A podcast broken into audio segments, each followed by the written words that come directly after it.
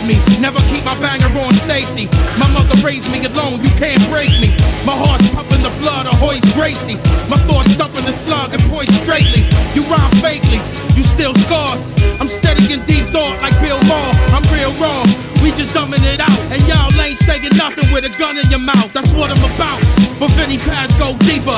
Y'all still under the spell of Ghost Ether, the Grim Reaper. It's all nature, and every word from a law is on paper. We all hate you, we can't stand you.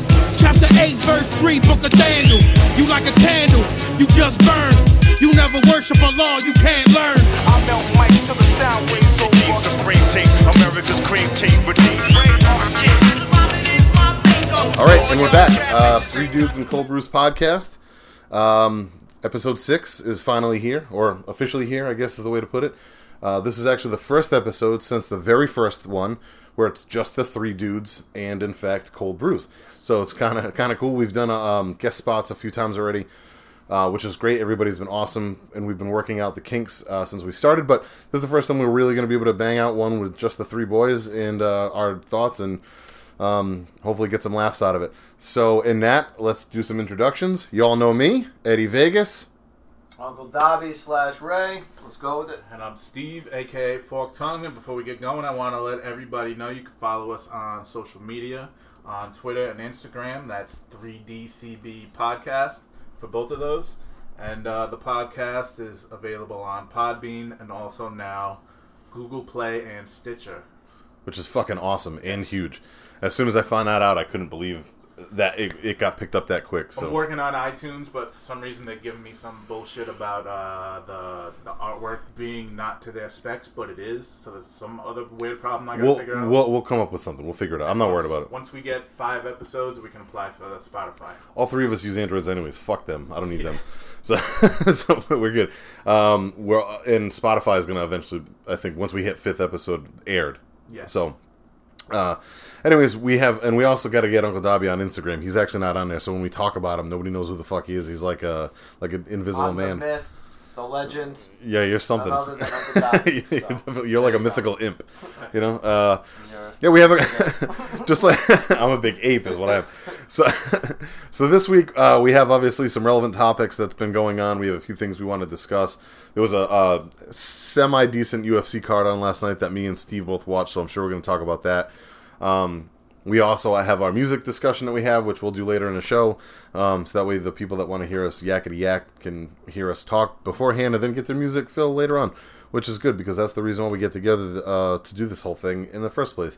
So what I'm going to do is I'm going to throw the ball in Steve's court and have him kind of take the ship and guide us in the discussion. Yeah, well, the theme for the music segment this week is supergroups and guilty pleasures. Guilty pleasures. Yep. And so we're going to start off talking about guilty pleasures and if you even feel like there's a such thing as guilty pleasures. Yeah. As I know as a metalhead, you'll get those guys that are true metalhead, metalhead the guys. The elitists. Yeah. The elitist guys. Yeah. And, you know, I'm sure they listen to stuff other than that, too. But and I'm sure we already even have a few of those, because I know a lot of those guys.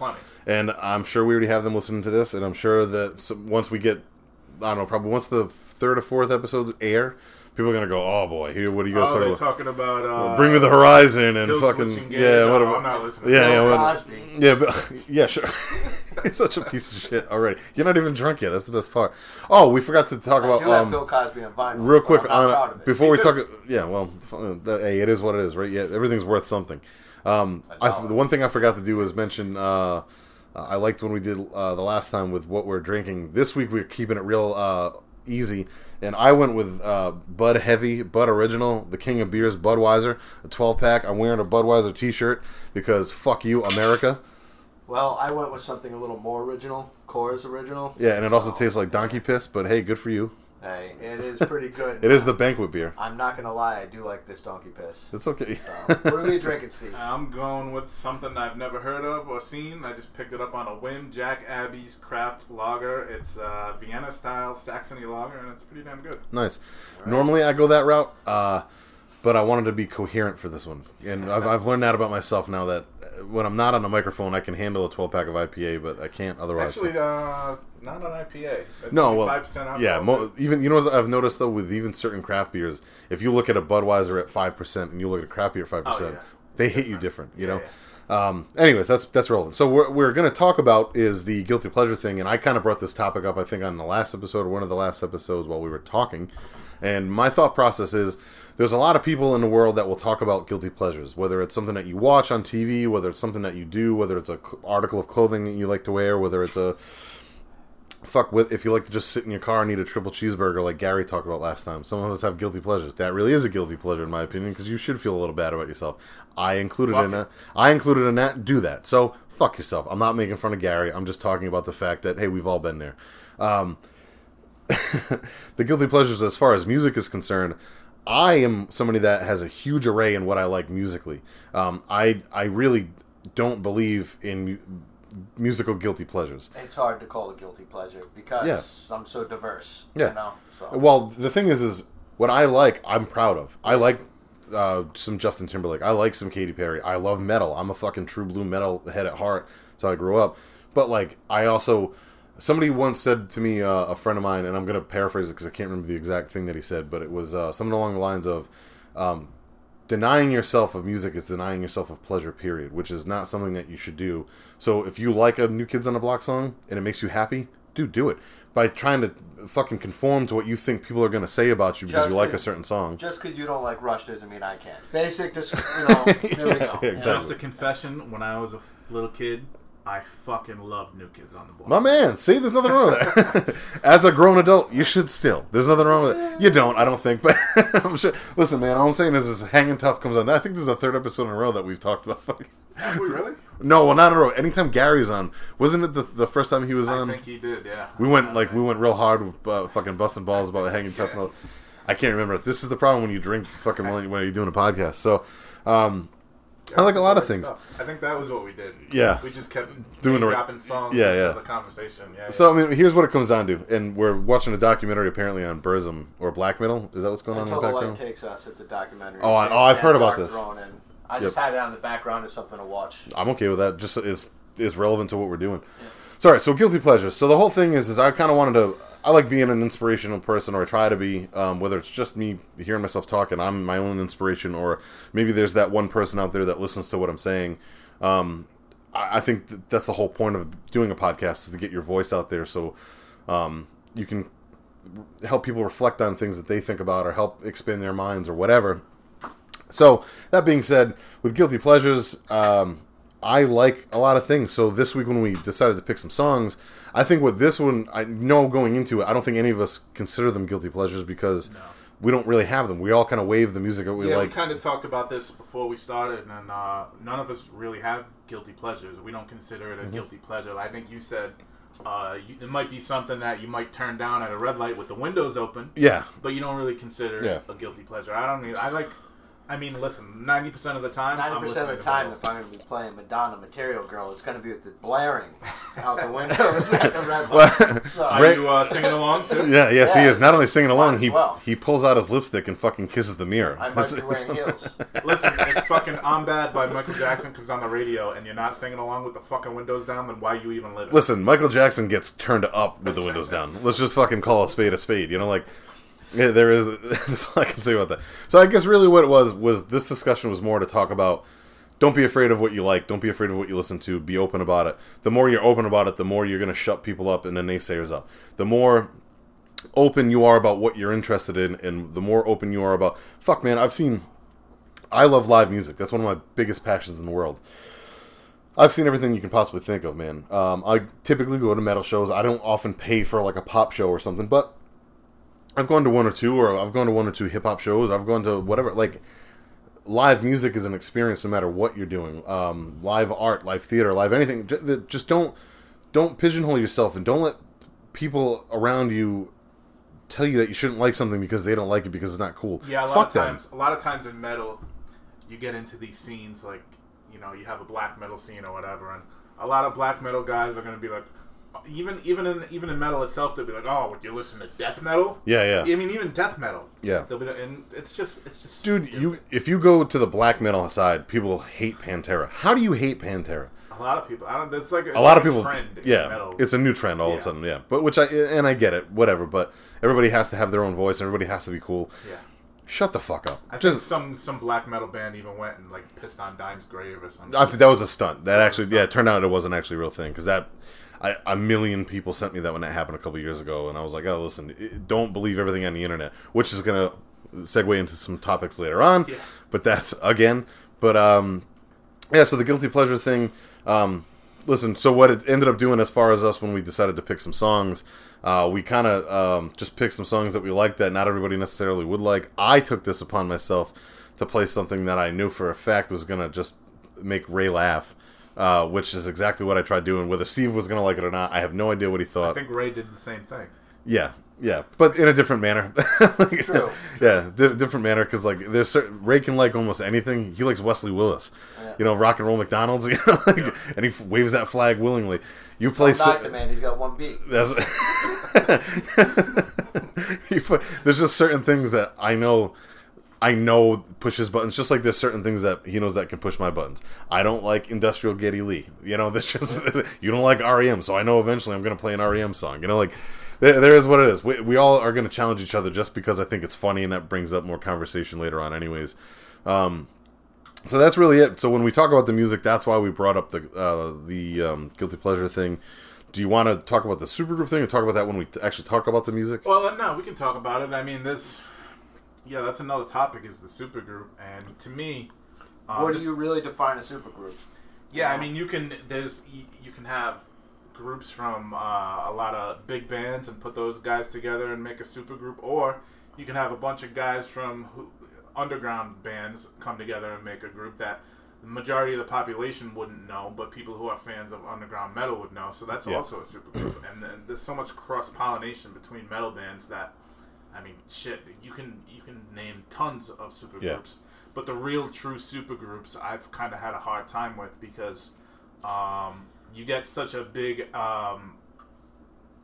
you think that it's going to be something because it's a supergroup, and then you go listen to it, and it's like, this is a little bit disappointing. The thing is, you put them on a pedestal because of who is involved in the band. Right. Or artists in general. So whether it's a rap group or a... Go ahead, Ray.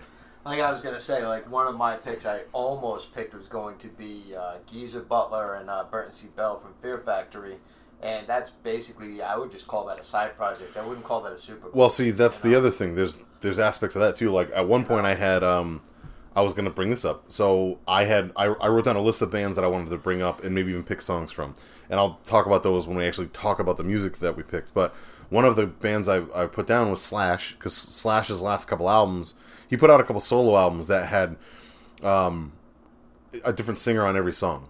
There's one specifically, I can't remember the name of it off the top of my head, but it had, Fergie was on a song, and Miles fucking, whatever his name is, that sings with him all the time. What the fuck is that guy's name? He was in... I was going to say Davis, but I was too. It's not, no, yeah. I was going to get ripped. No, Miles. He's in Alter Bridge, whatever that guy is. Alter Boy? Yeah, the singer. He's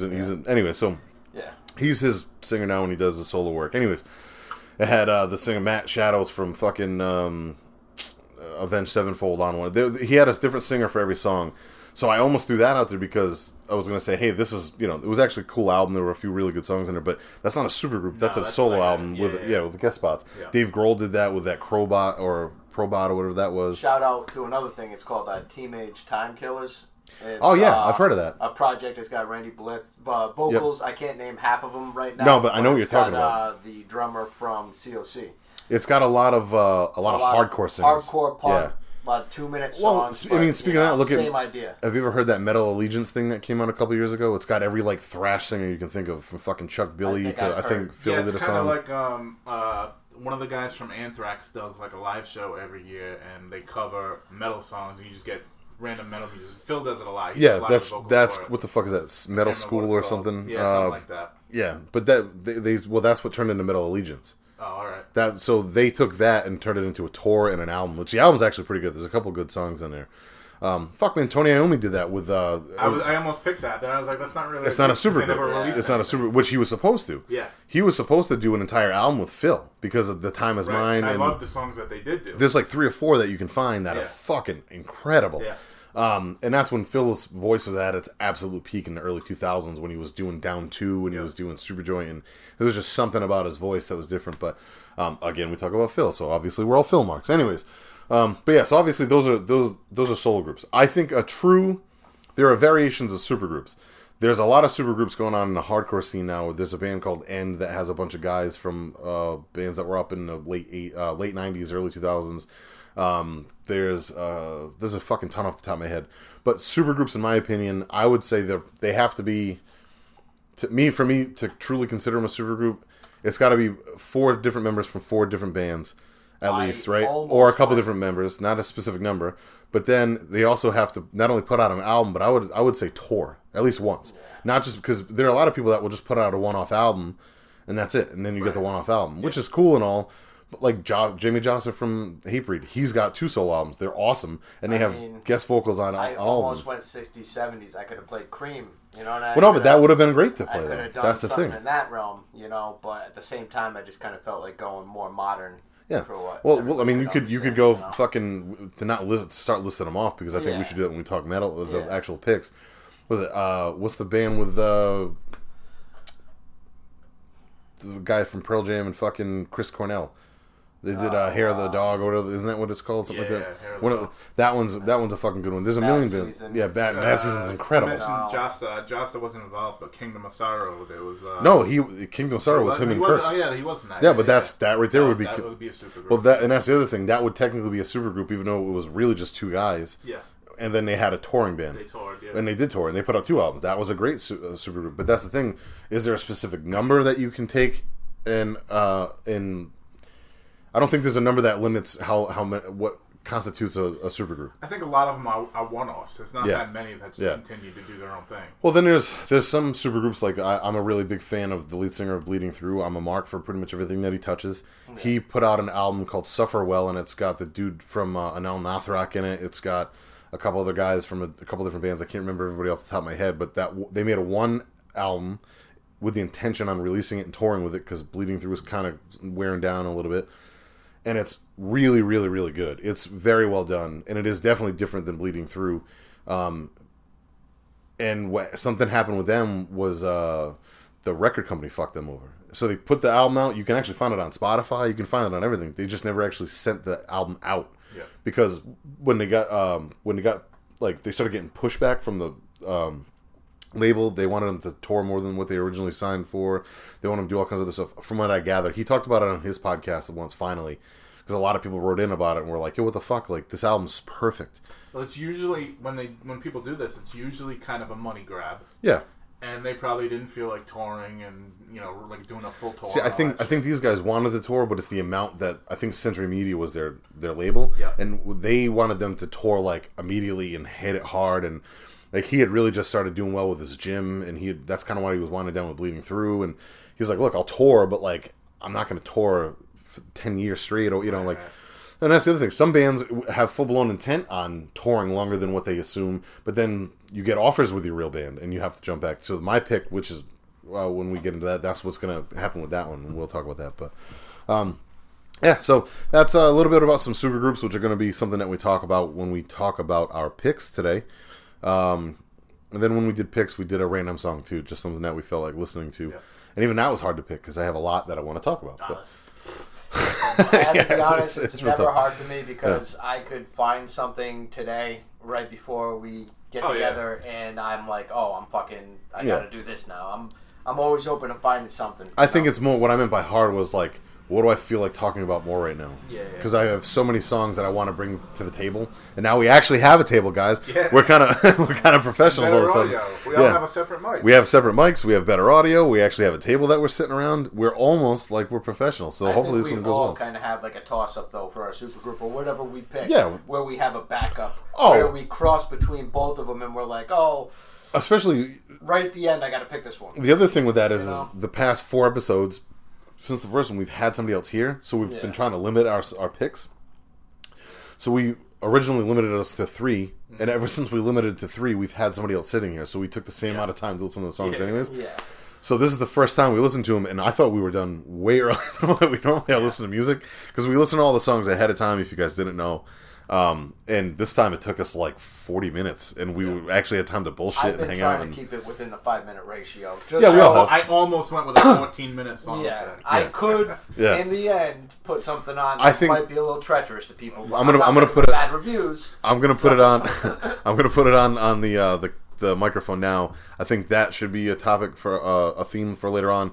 A song over 7 minutes, a song over 10 minutes, or whatever we feel like. Yeah. So that will be a cool episode. And then I also, there was another one that I wanted to do, and it just popped in my head, but I can't remember now. So I'll remember it in a little bit. But that's the problem with, again, drinking while you're podcasting. So that's but that's why we're awesome. So, anyways, let's transition just into just some regular talk, because we're gonna get back into music in a minute. Steve, what do you have? Last night's UFC was kind of a shitty show until the co-main and the main event. It's going to be a real easy wrap-up about that show, because truthfully there really wasn't much to talk about. No. It wasn't, you could tell that I think they were scrambling to put together a card. I don't know the total in and outs. I haven't been following as well as I used to. I've been back into it ever since we started this, because it's cool that we all have something to talk about. Yep. The two co-headlining main events were really the only reason to watch last night. Otherwise it was pretty rough. I hate to be that guy and like talk shit about fighters, because I'm not a fighter and I don't know what it takes to get in there. But when you see a bad fight, you see a bad fight. When you see something that shouldn't be there. Yeah, I mean, it's not talking shit about fighters. The problem with UFC right now is they put on so many cards and they have so many fighters under contract to fill those cards that they're using guys that should still be regional fighters fighting down at fucking Twin River or something. Well, they're losing a lot of people, too. That's the thing. They're losing people to fucking Bellator. Bellator doesn't test like fucking UFC does. Yeah, it's a lot of older UFC veterans. And they have sponsorships. Yeah. When the biggest thing that killed UFC, what started the downfall, was the Reebok deal. The Reebok deal fucking killed them, because now you're taking guys' paychecks away from them. Because you would have some guys... Look, the guys who make money right now are the Conor McGregors of the world that can talk shit. So when not only can he back himself up, but he's a larger-than-life character. Not everybody has that. He's kind of changed the game, because the rankings don't matter anymore. It's irrelevant. It's everybody, all hype. It's all hype, and everybody wants the big money fight. Like, when we haven't talked about it yet, but DJ and Cejudo fought last night, and DJ lost finally. Demetrius Johnson is Demetrius who he's talking Johnson, about. Yeah, Mighty Mouse. What? How long has it been? 2005, 2006? He's had the only person that's had a longer title reign than him is Anderson Silva, who had one belt for however many consecutive days. And we'll get to the fight eventually, but the reason I bring that up is because immediately after, Cejudo won the title and said, "Look, I want to go after a second title and move up in weight," which leaves that title in limbo, and everybody is doing that because Conor did it, and it's a moneymaker. And not for nothing, like, that's the name of the game now. And if you don't call out the fucking biggest, baddest challenge, you're not going to get anywhere. And that weight class especially is super forgotten about. There was a point where they were trying to push the 125, the really smaller guys, and they found out real quick that those pay-per-views just don't draw. That's also not deep enough. Yeah, there's not. Yeah, that's the other issue. If you look at Demetrius Johnson's record, like, he's a great fighter and he does what he's supposed to do. But I mean, who is he? I mean, he's beaten some guys, but really, I mean, there's not enough, and he's never moved up. And Cejudo had a good point with that. Yeah, there's been a few times where I thought for sure Demetrius Johnson could have moved up, could have showed his merit a little bit better. He was supposed to fight Dillashaw. Yeah, and didn't. Decided not to. Yeah, which sucks because... He's a small guy. Even Cejudo looked a lot bigger than he did. Well, last night he did. His back was twice the size of fucking Demetrius Johnson. Just a heads up, I'm really in the dark, so... No, it's okay. Yeah, that's why Ray's being quiet. Yeah. Listen, some people are meant to be seen and not heard. That's all I'm saying. That's real nice. And we don't even have a camera, so get what I'm saying? Yeah. Get back in your fucking corner. Hey, big guy. Calm down. I'm not that fucking big, man. Fuck you. Look, you're getting all fucking defensive. I'm only kidding. It was a good fight, though. No, it wasn't. That, honestly, so all the bullshit aside, the fight turned out to be way fucking better than I thought it was going to be. And it had me on the edge of my seat until the end. And I had it scored exactly the way they did, which was 2-2. And I was sitting actually with my wife watching the fights, who's not really the biggest, like, she doesn't like wrestling or anything, but when we watch fights, she really gets into it, which is really cool because that shows the power of MMA and fighting and what it can really do to draw people in.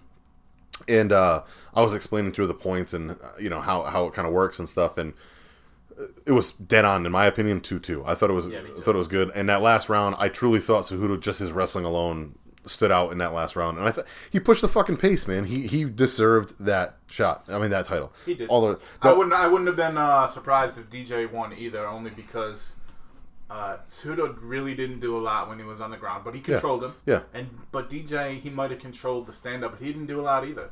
And the wrestling is more dominant, in my opinion, than the stand-up was. Well, and the other thing with that, they had a good point though. With do you blame Cejudo for kind of controlling him on the ground when not scoring your points? When, like, you know, if you get up, DJ has all the chance in the world to win. Not only that, like, he gets up from everything, so you kind of just got to hold him there. And it's not like he was just laying on him. No, he was moving. Working. Yeah, he was moving. He was throwing shots. He was scoring points. You know, those little dink hits to the back of the head. But anyway, so that was a really good fight. It impressed the shit out of me. The one thing I thought was funny, well, two things in the fight were kind of crazy, were the foot thing, which we talked about. It looked like Cejudo's foot turned into a pile of jelly. Which was, if you haven't seen it, try to look it up. I'm sure you can see it on YouTube. It was the fucking weirdest thing to see and watch live, anyways. And then the other thing I thought was odd was when Dana White put the belt on Cejudo. It was upside down. The whole time I'm like, fix the fucking belt, fix the fucking belt. Kristen's like, what's wrong? I was like, it's upside down. That's so fucking disrespectful. But so I'm sure I just popped the fucking mic. I am already, but whatever. I don't give a fuck. We'll be able to control it later on. And then the other thing is, did you notice that there was like an extra strap on the back of that belt?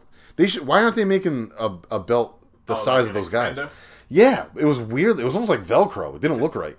When I worked at Figures, they'd make extenders for belts for real small guys, and it's just like another piece of the belt with the leather and the snaps, and it just snaps in and kind of extends the strap a little bit. That way it fits the smaller guys. But I mean, it makes sense. If it's a small guy like that, why not just make a real one? Well, that's what I don't understand. Why don't, like, I get it. The original belt, you kept the original belt size for, you know, all the way through every weight class, and for the most part, up until I'd say 135 is where they start looking a little big. Because even Dillashaw last night, his looked a little big, but his fit. They should have a different title for every weight division. I think once you get to that point, you should definitely make one that fits retrospectively. Yeah, well, at least that fits. But I mean, even a different look. It would be cool. Yeah. I think it would break it up a little bit, because the whole point of, like, I don't know. Then that goes into the argument of, like, what WWE's doing right now with, like, a different... It's one belt with a different strap on it. Is that a good idea? At first, I thought it was going to be kind of cool, and now you see it, you're like, oh, that's the same belt that I don't really like in the first place, with a fucking blue strap or a green strap. Yeah. Where, like, that's not the same thing as, like, the Intercontinental title being white, which I thought was incredible, or the yellow one, which was fucking even cooler. Like... But that's because the person holding it changed it to their own specs or whatever, and like that. Yeah. You know, like, I think that's cool, because you have a larger than life, like the Ultimate Warrior did it, you know? Well, I mean, I think that would help UFC, because people would pay attention more. A lot of these guys aren't stars. They don't have much of a personality. And if you let a little bit of that personality into the belt, and even the stuff they wear, they're not allowed to wear what motherfucker, let some wrestling into your fucking business. Right. Clearly, that's what's selling. That's what Conor McGregor does. He's cutting promos, bro. He's fucking Ric Flair. 100%. Red Panty Night, baby. Exactly. That's 100% what he's doing. All right, so to not let Ray be too out of the conversation, we'll get into the headlining match from last night, which was T.J. Dillashaw and Cody Garbrandt, number 2, no love, Cody no love, number 2, which I fed into every ounce of the hype for the fucking first fight. I fed it into every ounce of the hype for this fight, and I wasn't shocked by the outcome of last night. I just was really hoping for more of a fight, because what Garbrandt did to fucking... who the fuck did he beat for the title? Oh my god, I'm braving farting so bad right now. Cruz? Yeah. Cruz. Where he was dancing and doing a breakdance in the middle of the fucking... Whatever. So I can't remember. Everybody's gonna be screaming at the fucking their earphones right now, going, "Motherfucker, you're not a fan, man. Yeah, you're not a fan. I'm just even watching it. I can look it up on my phone right here. Anyway, so you know who I'm fucking talking about. That fight was crazy, and to watch him lead up to him winning the belt, he really is a phenomenal fighter. So I was really hoping for that, but I think his emotions got to the better of him, because he fights for Team Alpha Male, and that they have that beef with fucking. TJ going to, you know, Bang's fucking camp and all that other stuff, but we're like, this is inside baseball talk, so if you don't know what we're talking about, we apologize, skip ahead 10 minutes, but so anyways, it was a good fight. It didn't get out of the first round like the last time. It was only like a minute and a half. When I thought it was going to kick in was looked like Cody was doing pretty good keeping the distance with the kicks. All of a sudden he points to the middle of the ring, says, come on man, meet me right here, you know, to Dillashaw. Dillashaw fucking met him, and that was it, man. That was You got to be careful talking shit because sometimes it backfires, you know? Yeah, I don't have much to say about the fight because it wasn't that long and, you know, there's not much to say about it. But one thing I'm so fucking tired of is that after every fight now, oh, this guy's the greatest blah, blah, blah ever. Yeah. He's the greatest bantamweight ever. First of all, the bantamweight division's been around for what? 2 years, maybe? 3 years, yeah, maybe. And, you know, it's... I just don't understand. He just lost to Dominic Cruz, what, a year and a half ago? Mm-hmm. So, has he avenged that loss? He hasn't, right? Who, Dillashaw? Yeah. I can't remember. I don't think he did. You're right, because Dominic Cruz is who fucking No Love beat. So right. That fight, right? And Cruz beat Dillashaw. Cruz beat Dillashaw with the title. Yeah. No Love beat fucking Cruz. Yeah. Dillashaw beat fucking No Love twice now. Yeah. And I honestly think when Dillashaw lost to Cruz, I think he was hurt or something. I really do. I remember him, like, someone with his arm or something. But Cruz is always hurt, too, so... Yeah. If you're going to pick a best bantamweight ever, it's probably Cruz. Oh, I would think so. It's a division that's been around for 2 fucking years. How about give it some history first, and then talk about greatest ever? Well, one issue is, they did... What did they call it before they brought those divisions into the UFC? They had their own fucking company. Back when... WEC? Yeah, that was... So Bruce was the head of that. Yeah. Him and fucking the dude with the long hair that's with... I met him. Faber. No. Faber was around too, but he's got the angel wings tattoo on his back. He's got what? Angel wings tattoo on his back. He's got like an afro. He fights for Bellator now. He's a bigger guy for the fight. Shit. You know who I'm talking about, though. Anyways, it doesn't matter. Yeah. I'm just tired of that. It seems after every fight now, so-and-so is the greatest ever. Yeah. Stipe is the greatest ever. DC is the greatest ever. The only thing I can say about the Stipe thing is technically, stats-wise, because he won 3 in a row and nobody else has, he kind of deserves that. He also lost to fucking... What's the big fucking tall dude that's like 7 feet tall? Struve. He lost to Stephen Struve. Oh, I didn't know that. Yeah. You can't call him the greatest ever if you lost to fucking stuff. I did watch him knock that guy out. I seen him live. Oh, you were at the fucking Ngannou fight in Boston. Yeah, Ngannou fight. Yeah, Ray was at that. That was Ngannou and what? Stipe. Oh, you were at that? Yeah, he was at that. But that was all hype, though, too. That was... And look at what Ngannou's done since then. Yeah, that last fight with fucking him and Derek Lewis. That's another thing. Ngannou... Rogan, he's the scariest guy out. No, man. Come on. Yeah, he did hit hard, but... What's his name? Well, the thing is he's fighting fucking Overeem, but he's not Overeem that beat Brock Lesnar when he was Ubereem and juice to the tits. Has no chin left whatsoever. Yeah, he's been knocked out how many times? Big black guy. What am I thinking of? There's a lot of those. Street fighter. Guy who knocks people's eye out. No, the guy who knocks people's eye out. Wow. Balrog. No, that was no stamina. Went to the UFC, fucking, he died. I can't think of his name. I thought you meant the Street Fighter of the Game, an asshole. No. What the fuck? You're such a douche. Oh, Kevin Ferguson. Kimbo Slice. Kimbo. Like, perfect example. Kimbo was all hyped. You throw people in with this fucking shit. Listen, they got no stamina. They're going to a round. They're fucking 2 rounds in. They can't do shit. Hold on. They fall asleep. Real fight fans, as much as I was behind Kimbo and the Kimbo hype train, knew that he wasn't going to do very well. No, it's different fighting a guy on the street that hasn't had a lot of... And they were throwing him... No, because you guys... but listen, they were... No, but that's... I'm glad that you brought up, but they threw... Listen, they threw him to the fucking wolves right away. And... Early on, they were throwing him sleeper fights because he can't. He was great. If he had went into boxing, which he did, he was great in boxing because he can box. He can throw punches. He wasn't cut out for what he had bad knees by that point. The fucking he was like 40-something by the time he broke in. If he was boxing real guys, he would have slept in a fucking round. Boxing's a fucking joke altogether. No offense, and I grew up a boxer and I grew up a boxing fan, and boxing hasn't been the fucking same since the 80s, and even then it wasn't the fucking same. Well, it depends what we talking about. I want to see in the octagon. I want to see Steven Seagal in the octagon. I want to see this motherfucker. He did tell Anderson Silva. He did. Yeah, he did teach fucking Anderson Silva that front fucking kick. Face kick. I don't care if he taught anybody. I want to see him in the ring. I'm still waiting for the day that somebody throws Rogan enough money to do a celebrity fight. I'm surprised they haven't done it yet. Man, he was going to do that Wesley Snipes. Awesome. That was a long time ago too, and he would have fucking smoked. Fucking Rogan. You ever see Rogan kicking that fucking bag thing that he's got in his? He is an animal. He's a 10th planet black belt. Yep. He's legit. Yeah, he's definitely legit. You ever watch his workouts? He was a fucking young dude, and as intense as he is. You ever see the fucking video footage of him teaching George St. Pierre that step and side kick or whatever the fuck he did? What the fuck, man? Dude, like, or even watch him fucking kicking pads. He's got that fucking, the same thing that Ngannou, like, broke the record on, that punching. It looks like the thing that Drago in Rocky Forest punching to test his strength. Yeah. He kicks that fucking pad and he beats Ngannou's score with his fucking shin. Yeah. What the fuck? Yeah, it sounds like a machine gun going Rogan's off. Rogan's what? He's probably 50? 5'9", 50 years old. Not even 5'9". Pounds. I met him in person. If he's 5'8".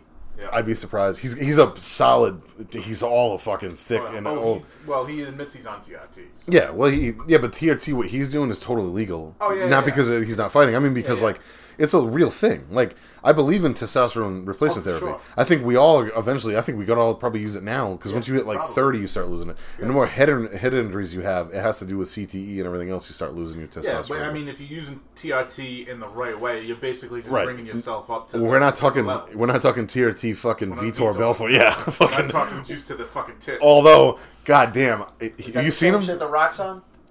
No, he's on fucking anabolic steroids. Where they basically pay like $10,000 for a shoot up to be. I'm not because I don't know if The Rock will ever hear this. I'm sure he's not going to. But he's on fucking steroids. He is. You don't get that much bigger at 40 fucking 8 or whatever he is. But he's a fucking mammoth. His fucking dick off. He's up at 4:30 every fucking morning. He works his ass off. Every movie that he does, he's got his own personal gym with him. He's got a trailer dedicated to just gym for the gym. If I took anabolic steroids, I'd turn into a cow like fucking Gary. I don't go to the gym. You know, I wouldn't be The Rock. I wouldn't get fucking huge. Oh, fuck. We just spiked. Oh, wait. It doesn't. I don't even give a fuck anymore. We're getting pretty good at this. All right. Anyway, so we had some good fight talk. Moo. Basically. I'm fucking popping and scratching and shit. Done. What do you want to go? Well, there is more UFC talk. What do you think about the Conor McGregor and Khabib Nurmagomedov? See that? I'm pretty fucking good. Not bad. Announcement. Go ahead, Ray, because you didn't know anything about what we were talking about. Did you know that got announced? I'm sure. I did not. Did you know? I'm sure you know the whole thing with he attacked him on the bus and he through the window. I saw that whole thing. It was all basically, in my eyes, that was a big fucking WWE fucking. It was. Yeah, I don't think it was staged, but they definitely used it to as promote. A hype. And it went out. It got out of hand, and he just had the fucking. What did he just do? Knew exactly what he was doing, but he had a way when you have that type of money, you can do whatever. I don't think he thought he was actually going to get in trouble, and he ended up getting in some real fucking trouble. Yeah, he's taking pictures with the fucking cops. He didn't get in no trouble at the end. He's fucking no, he didn't. He just had the plea bargain. Yeah, he did. He just had the plea bargain in front, and all he did was he got community service, right? Yeah, but. That created a fucking Twitter uproar of people fucking talking shit about him because they're like, "Oh, fucking pussy, you fucking plea bargain." Yeah, well, no shit, man. God, he's a businessman. He wants to be able to fight in the country. He's not a citizen. Yeah, what the fuck? Like, I don't fucking blame him. Plea bargain all you fucking want, dude. You want to be able to fight again? It was all a show. Yeah, you know what he did? Sold tickets. And you know what? I fucking love it. He did a good job. Fuck yeah. He did a good job doing what he did. Fuck yeah. I'm not sad about it. He got everybody riled up. That's a big thing. The more wrestling in my UFC, the better. Yeah, I agree with you. Well, speaking of that, I can't wait for fucking Chael and Fedor. Yeah. Chael and Fedor, October. Right. Fucking can't wait. What's the bigger fight in October? Well, obviously, I'm only kidding. Conor and fucking Nurmagomedov or whatever fucking that dude's name is. Khabib. We'll just call him Khabib because none of us are fucking intelligent enough to be able to say his last name, but...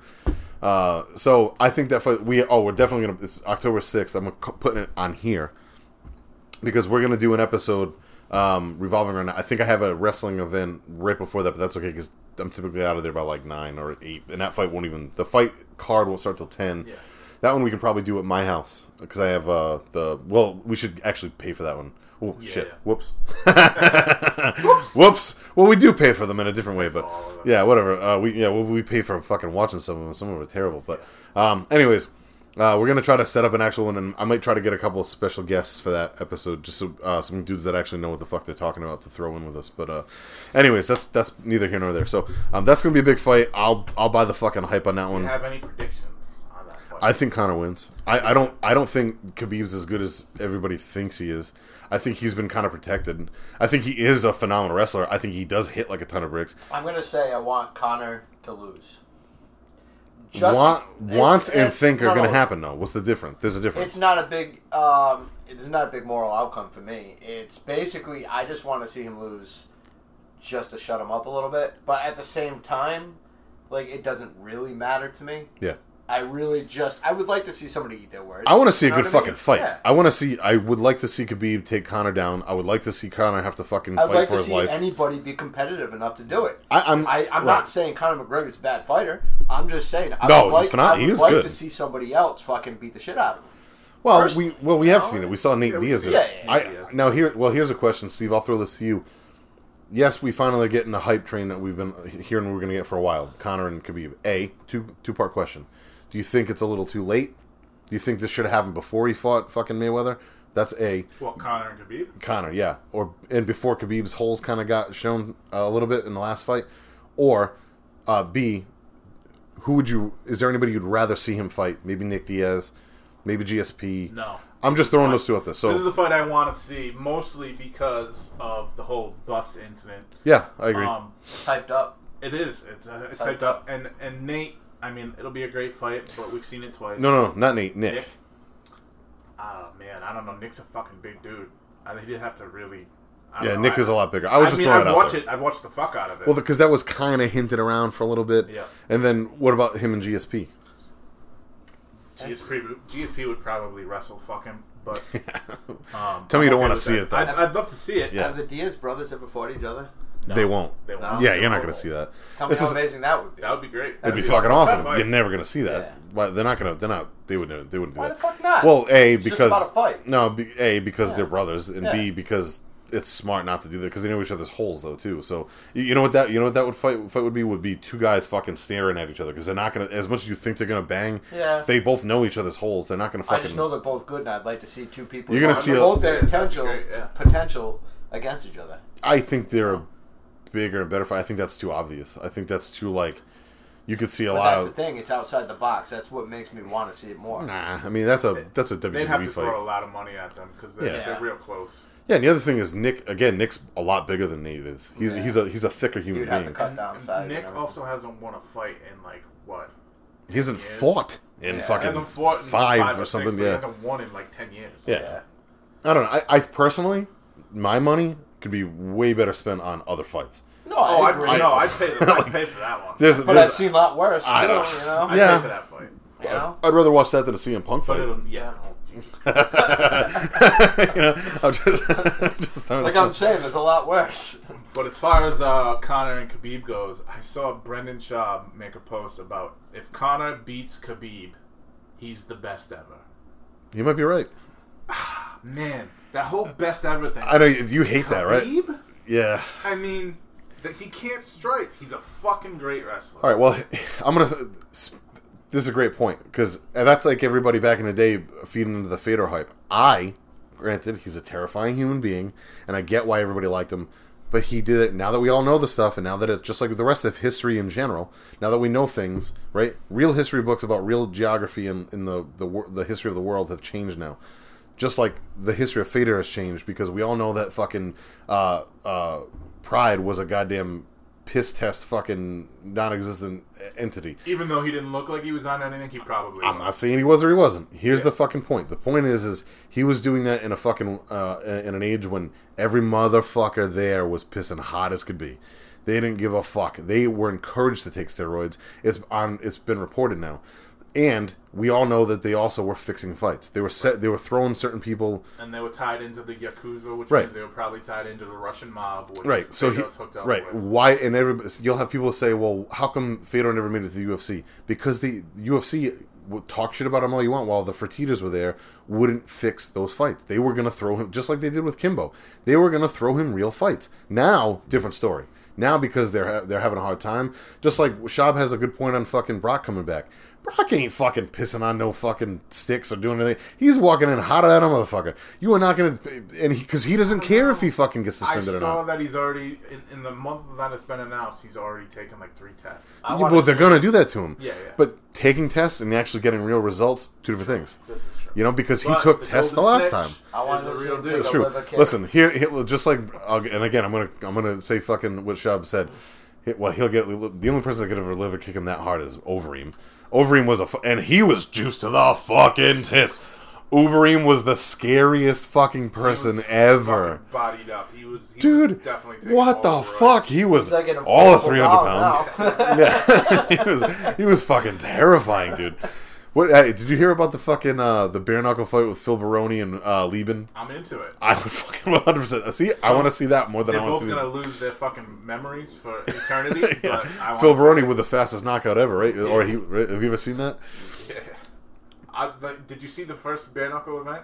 No, I heard about it. I haven't seen it yet. Rogan talks about that all the time. I would like to see some bare knuckle come back. Dude, that fucking half-assed jabroni fucking Russian mafia shit you just had on YouTube before we were watching this. I don't care. I watch it just because it was like some good fights. So. It was a fucking goddamn horse and buggy village with some dirt on the ground and ropes around it. Dude, they had a fucking plane in the background like a street fighter, USSR. I swear to God, you fucking niggas in that fucking cockpit. I said, Nick Guns. That's all I'm saying. Oh God! All right. Oh God. Anyways, I was just gonna make a Borat joke, but you win. Yikes! All right. That would be Uncle Dobby, everybody. No, fuck. I'm still here. I'm still right. He owns up to it. Oh fucking Christ! Well, normally. Well, this will tie into the discussion later. Yeah. Actually, it will. So I'm glad you just did that. I'm proud of you, buddy. Speaking of which, did everybody just see the fucking Proud Boys get stopped in Providence yesterday? Whatever the fuck it was. That pisses me off. So much. I'm not going to get into that topic big time. I just wanted to make that a point because I thought it was a joke. But, anyways. UFC talk. We just beat some of that to death, and I think we could keep going on because that's actually a lot of fun. I got one more. Go ahead. Let's do it. About Diaz and Dustin Poirier and your predictions. Oh fuck, that's a good fight. Poirier to me is a guy that he's always in exciting fights. He's very good. He's a good-looking dude. He can talk. Yeah. I don't understand why they don't push him more. And now, obviously, with the Nate fight, they're pushing him a little bit more. And it's going to be a real exciting fight. There's a couple guys that I think that, for whatever reason, just don't translate the way that they'd really want them to.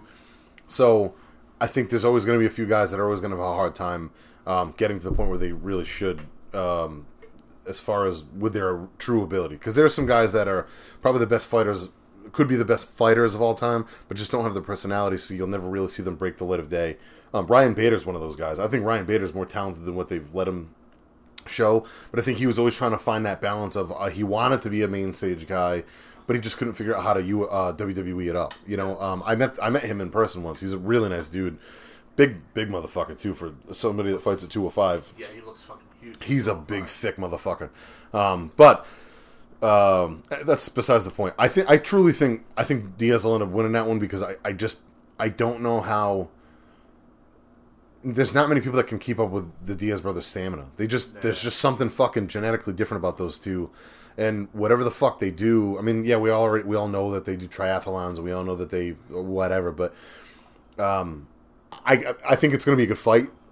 I really do. It'll be exciting while it lasts. Yeah. I always look at the Diaz brothers as they're punks, but they can back their shit up. Yeah. Well, yeah. I mean, I don't know if you've ever, they don't do very many interviews, but Nick Diaz did the Josta show one time. It was the weirdest fucking interview. Dude, they're so weird. Like, especially Nick. Yeah, Nick's real out there. Like, you can't keep him talking. I think he's, like, paranoid. Like, you watch him, he's fucking... He's talking and he's looking over his right shoulder. Yeah. He's looking over his left shoulder. He's looking over there. And it's not gives these weird fucking answers. And he doesn't actually answer the question that you ask him. No, Nick's better, but he's still awkward. Nick's a better fighter. No. Nick's a better fighter, but he's more awkward than Nate is. I think Nate's a better mic man. Nate is a little more normal. I think Nate is a little bit more coherent as far as being able to speak and being able to entertain. And when you put him in those mic, like when they did the thing 2 days ago, I think he's a better. Entertaining human being, I guess. I don't know the word I want to say. He's more with it. Nick is just like a little off. Yeah. Yeah. He's weird. He's a weird dude. I love Nick. He's probably my favorite fighter of all time. Which shows though too. He's the older one, so he's probably seen more. Yeah. You know, like which. Well, yeah. I suppose I don't know much about Stockton, but supposedly it's pretty rough. Yeah. Area. From what I've read and heard from those two alone, like it's that's. Typically, the oldest one's always going to see the most shit, and they're going to protect the younger one. So, yeah. I mean, I know that's how I am, and he was with my brother and sister. Anyways, so yeah, there was actually a couple of fights that got announced. Cerrone's fighting fucking Mike Perry. That should be a good fight. Unfortunately, Cerrone's been kind of falling down lately, but he's one of those dudes that will just take a fight. So just let him keep on taking fights because he's entertaining. Shevchenko is fighting some chick. She's the champion. I've never even heard of her before. Mincano or something. Yeah, I know who you're talking about. I just heard about that. The problem with that weight class is there's nothing there, so they just keep on pulling people out of nowhere. Yeah, and like I don't know if you must have saw that press conference because you mentioned part of it. Yeah. But she's got a little bit of a man face, but she's bodied up too. She's fucking looking. There's a couple of them. Yeah, dude. The women's divisions. There's a lot of. They're getting there. Yeah. Like they really are. Like as far as like their overall talent, they're starting to figure it out. I think 90% of them are mannish because they're probably on some fucking sort of steroids too. Yeah, you know what I mean? Yeah, they're on some shit. I don't think. That's a tough. You can usually tell. You can, like, Cyborg was clearly on steroids at one point. Cyborg's a whole different animal. I mean, she had the China face going on. Yeah, she did. She had the different jawline. Yeah. She was definitely on. Her hands, too, her muscle structure, everything was different about her. But, but still a bad bitch. I wouldn't fucking mess with her. That girl, the most terrifying female to ever fucking walk the planet. Fuck with the fucking pussiest fucking girl UFC fighter. No, they're all badass. You know what I mean? I'm a huge fan of Kat Zingano. I'm a huge fan of fucking... what's her fucking Amanda fucking Nunes? I think she's incredible. She's fucking phenomenal. I've been women fighting for a long time ever since Gina Carano. Oh, well, that's so hot. Brother. Let's put some out here on the table. A little bit better than fucking. Not gonna lie. Ronda Rousey, the fucking garbage pail kid. She's fucking ugly as sin. I don't think she's ugly. If you think she's hot, then you got. I'm not saying she's hot at all. I'm just saying. I don't think she's ugly either. I don't think she's no. I don't think there's a single women's fighter out there that is Gina Carano. Impressive. That's me. But you pissing, you head out. All right. So while Steve's pissing, we will transition on a couple of things until he comes back, just to kind of throw it out there. So we just talked about some fights. We have a couple of good fights coming up, and we're going to cover those. I think that's a thing that we'll probably start doing more and more of because it's something that we all know a little bit about, and we all have fun talking about it, especially because me and Steve loosely and unloosely follow wrestling, where Ray doesn't follow that at all. So when we talk about that, it's not that I don't follow it at all. Like I watch something if somebody puts something on for me, but I'm not like adheres to being like I'm going to watch WWE on Monday Night Raw. I don't whatever watch it. It is. Yeah, but I don't watch a lot of that stuff though. So you know I mean? I'm just saying you're not as familiar with it as me and him are. So where UFC you are. I like gave up on it in the early '90s. Where put it this way, when I found out wrestling was fake, when I was fucking like probably 12, at best. Yeah. I was just kind of like, after it. Well, here's one thing I want to segue into while I have a minute. Yeah, so this will actually kind of bring back into a later segment that we're going to do with the word association, which I'm going to run the helm on this episode. But today is what is today? August 5th, August 4th, 2018. I was a part of a really cool thing called wrestling promotion called Watch This Fight. And Watch This Fight is run by a Cranston firefighter named Nick Kachiri. Really good guy. He's actually the referee for a couple of the local promotions. He put on this event 100% on his own, rallied some troops for a fellow local firefighter from Cranston, a guy named David Neri and his wife Rebecca Neri, because their son Lorenzo... which I'm 100% okay with saying their names on here because they've actually already been on the news and everything else, so we don't have to worry about bleeping these guys. Lorenzo is in remission from leukemia. Unfortunately, the little fella found out that he was sick a few months ago. I unfortunately don't know the entire story. I just know that Lorenzo was stricken with leukemia. He's in remission. He's fighting it off. He's still going through some treatments and stuff. Tell you what, watching him yesterday... you'd never know that the kid was sick. It was very, very, very uplifting and very, very, very inspiring to watch this kid run around and play with his brother and his friends and stuff. And a lot of really good takeaways from this. And I'm just going to kind of bring it up quick just to plug it because I wanted to plug it and I want people to kind of bring attention to it. It was a total overall benefit it was called Watch This Fight Orange. So orange is everything like pink is... breast cancer awareness. And I think teal is ovarian cancer and everything has their own thing. Orange is a leukemia, so that was Watch This Fight Orange. All the local good brothers from various federations, RWA, RICW, House of Bricks, XWA was in the building, Nova was in the building. A lot of good guys. local talents that are coming up in the ranks in New England were there. They gave their time, they gave their bodies, they sacrificed a payday somewhere else to put on a really, really cool show. I reached out to a friend of mine that works at Channel 10 News. She got some local news coverage for us. They ended up sending a camera and doing a report on it on the local news. It was an amazing thing. I think we raised over $1,000 for a little bullshit wrestling show. For the Tomorrow Fund is where they're going to donate the money, which is the fund that helped out Lorenzo and help out other kids. And I think that it was a phenomenal thing. And I truly was honored, and I hate to say the word blessed because I think it's kind of an overused word, but I felt blessed yesterday to be a part of something so meaningful and to be a part of, to know I'm a part of such an incredible family like the local wrestling scene. I don't think people understand where it is now. Steve, you came into it a long time ago before it was different and was more backyard oriented. Yeah. And it was, even when it was getting popular in the early 2000s around here, it was still like people were like catty, you know, like the vibe wasn't cool. It was always like crabs in a barrel. Yeah, somebody's going up and somebody's trying to pull. Yeah, it was terrible, man. People, as soon as you'd hear somebody was going to break, like Scotty Slotz or one of those guys, you'd hear that people would talk shit about them. And now it really is an incredible family. You're always going to have a catty person here or there, but I couldn't be any more enthralled with how well yesterday went. So really, truthfully, just a shout out to everybody involved. I way too many names. I think somewhere around 40 wrestlers showed up and to help out. I couldn't even tell you the head count of the amount of people in the Chop Shop, which is where we run out of Chop Shop Part 2, actually, up in Pawtucket. So this might be out of the blue, but do you know if there's still like a website or a foundation where people can still donate to that kid? Or? If I don't, I'll send off the top of my head. I think it's just the Tomorrow Fund, and you can just put Lorenzo Neri's name in it. Yeah, if there's something more specific, we'll link it in the description of the episode and add a link into it or something. Yeah, because we also have, there's a news article, there's two news articles that we can link to so people can kind of raise awareness and help out and even share just this button. And I'd like to raise a little bit more awareness, and I'd actually like eventually to even do something with this if we start reaching out to more people, which it seems like we're doing pretty good already. I have a few benefits in mind myself that I know I'd be a part of.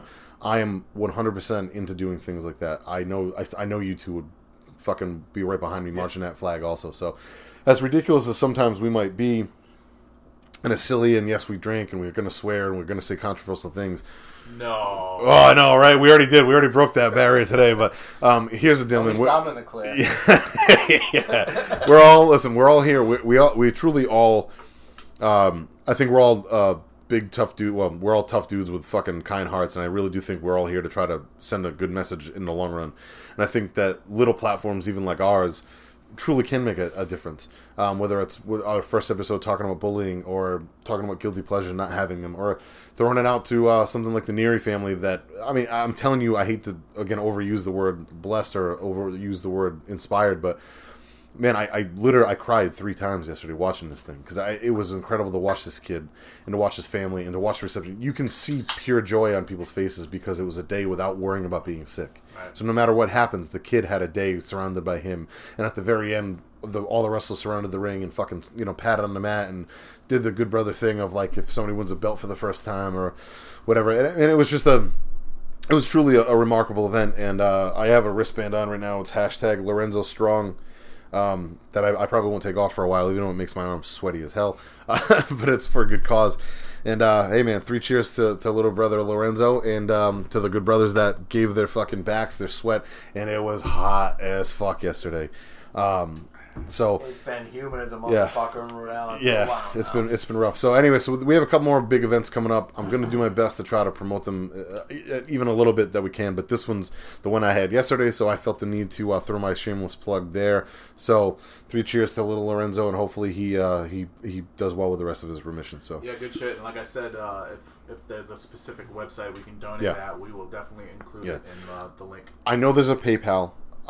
Linked to somebody. I think it might be Nick, the guy who ran it, because somebody that couldn't make it, there was like over $100 worth of donations from people that couldn't make it that just saw the report. And I mean, Jesus Christ, I was quoted in the online article myself, and that one got passed around, and you guys shared that for me, and a couple other people shared it, and just to see that was phenomenal. And this is going to link into a topic later on with the word association, so you guys will get that too. But Just really good stuff, man. I don't want to overbeat that horse, so I'll kind of transition. That was just a good spot for me to throw that out there. But hey, we have a couple more things to touch on. So Steve, go ahead, man. Whatever you want. Well, I was actually thinking about getting into the music, and then we can move on to some other stuff later if you want to get into the music segment. Yeah, we're already an hour in. What the fuck? Wow. Nice. Time flies when we're having fun, huh? I'm ready to hear this. This should be interesting. Yeah. Actually, we're gonna start with you, Ray. Yeah. I know your first song was Dragon Lord, Dominion. Ed, what do you think about it? Which is his real quick off the bat. It's his random pick. A little shout out. This is a brand new song off the 2018 album coming out probably, I believe, September. Nice. So before you get into it, I don't know this. I'm not familiar with this band at all. Are they a new band or are they? No, they've been around. They have a few black metal albums out. Technically, they're not full blown black metal. More thrash based. It's really?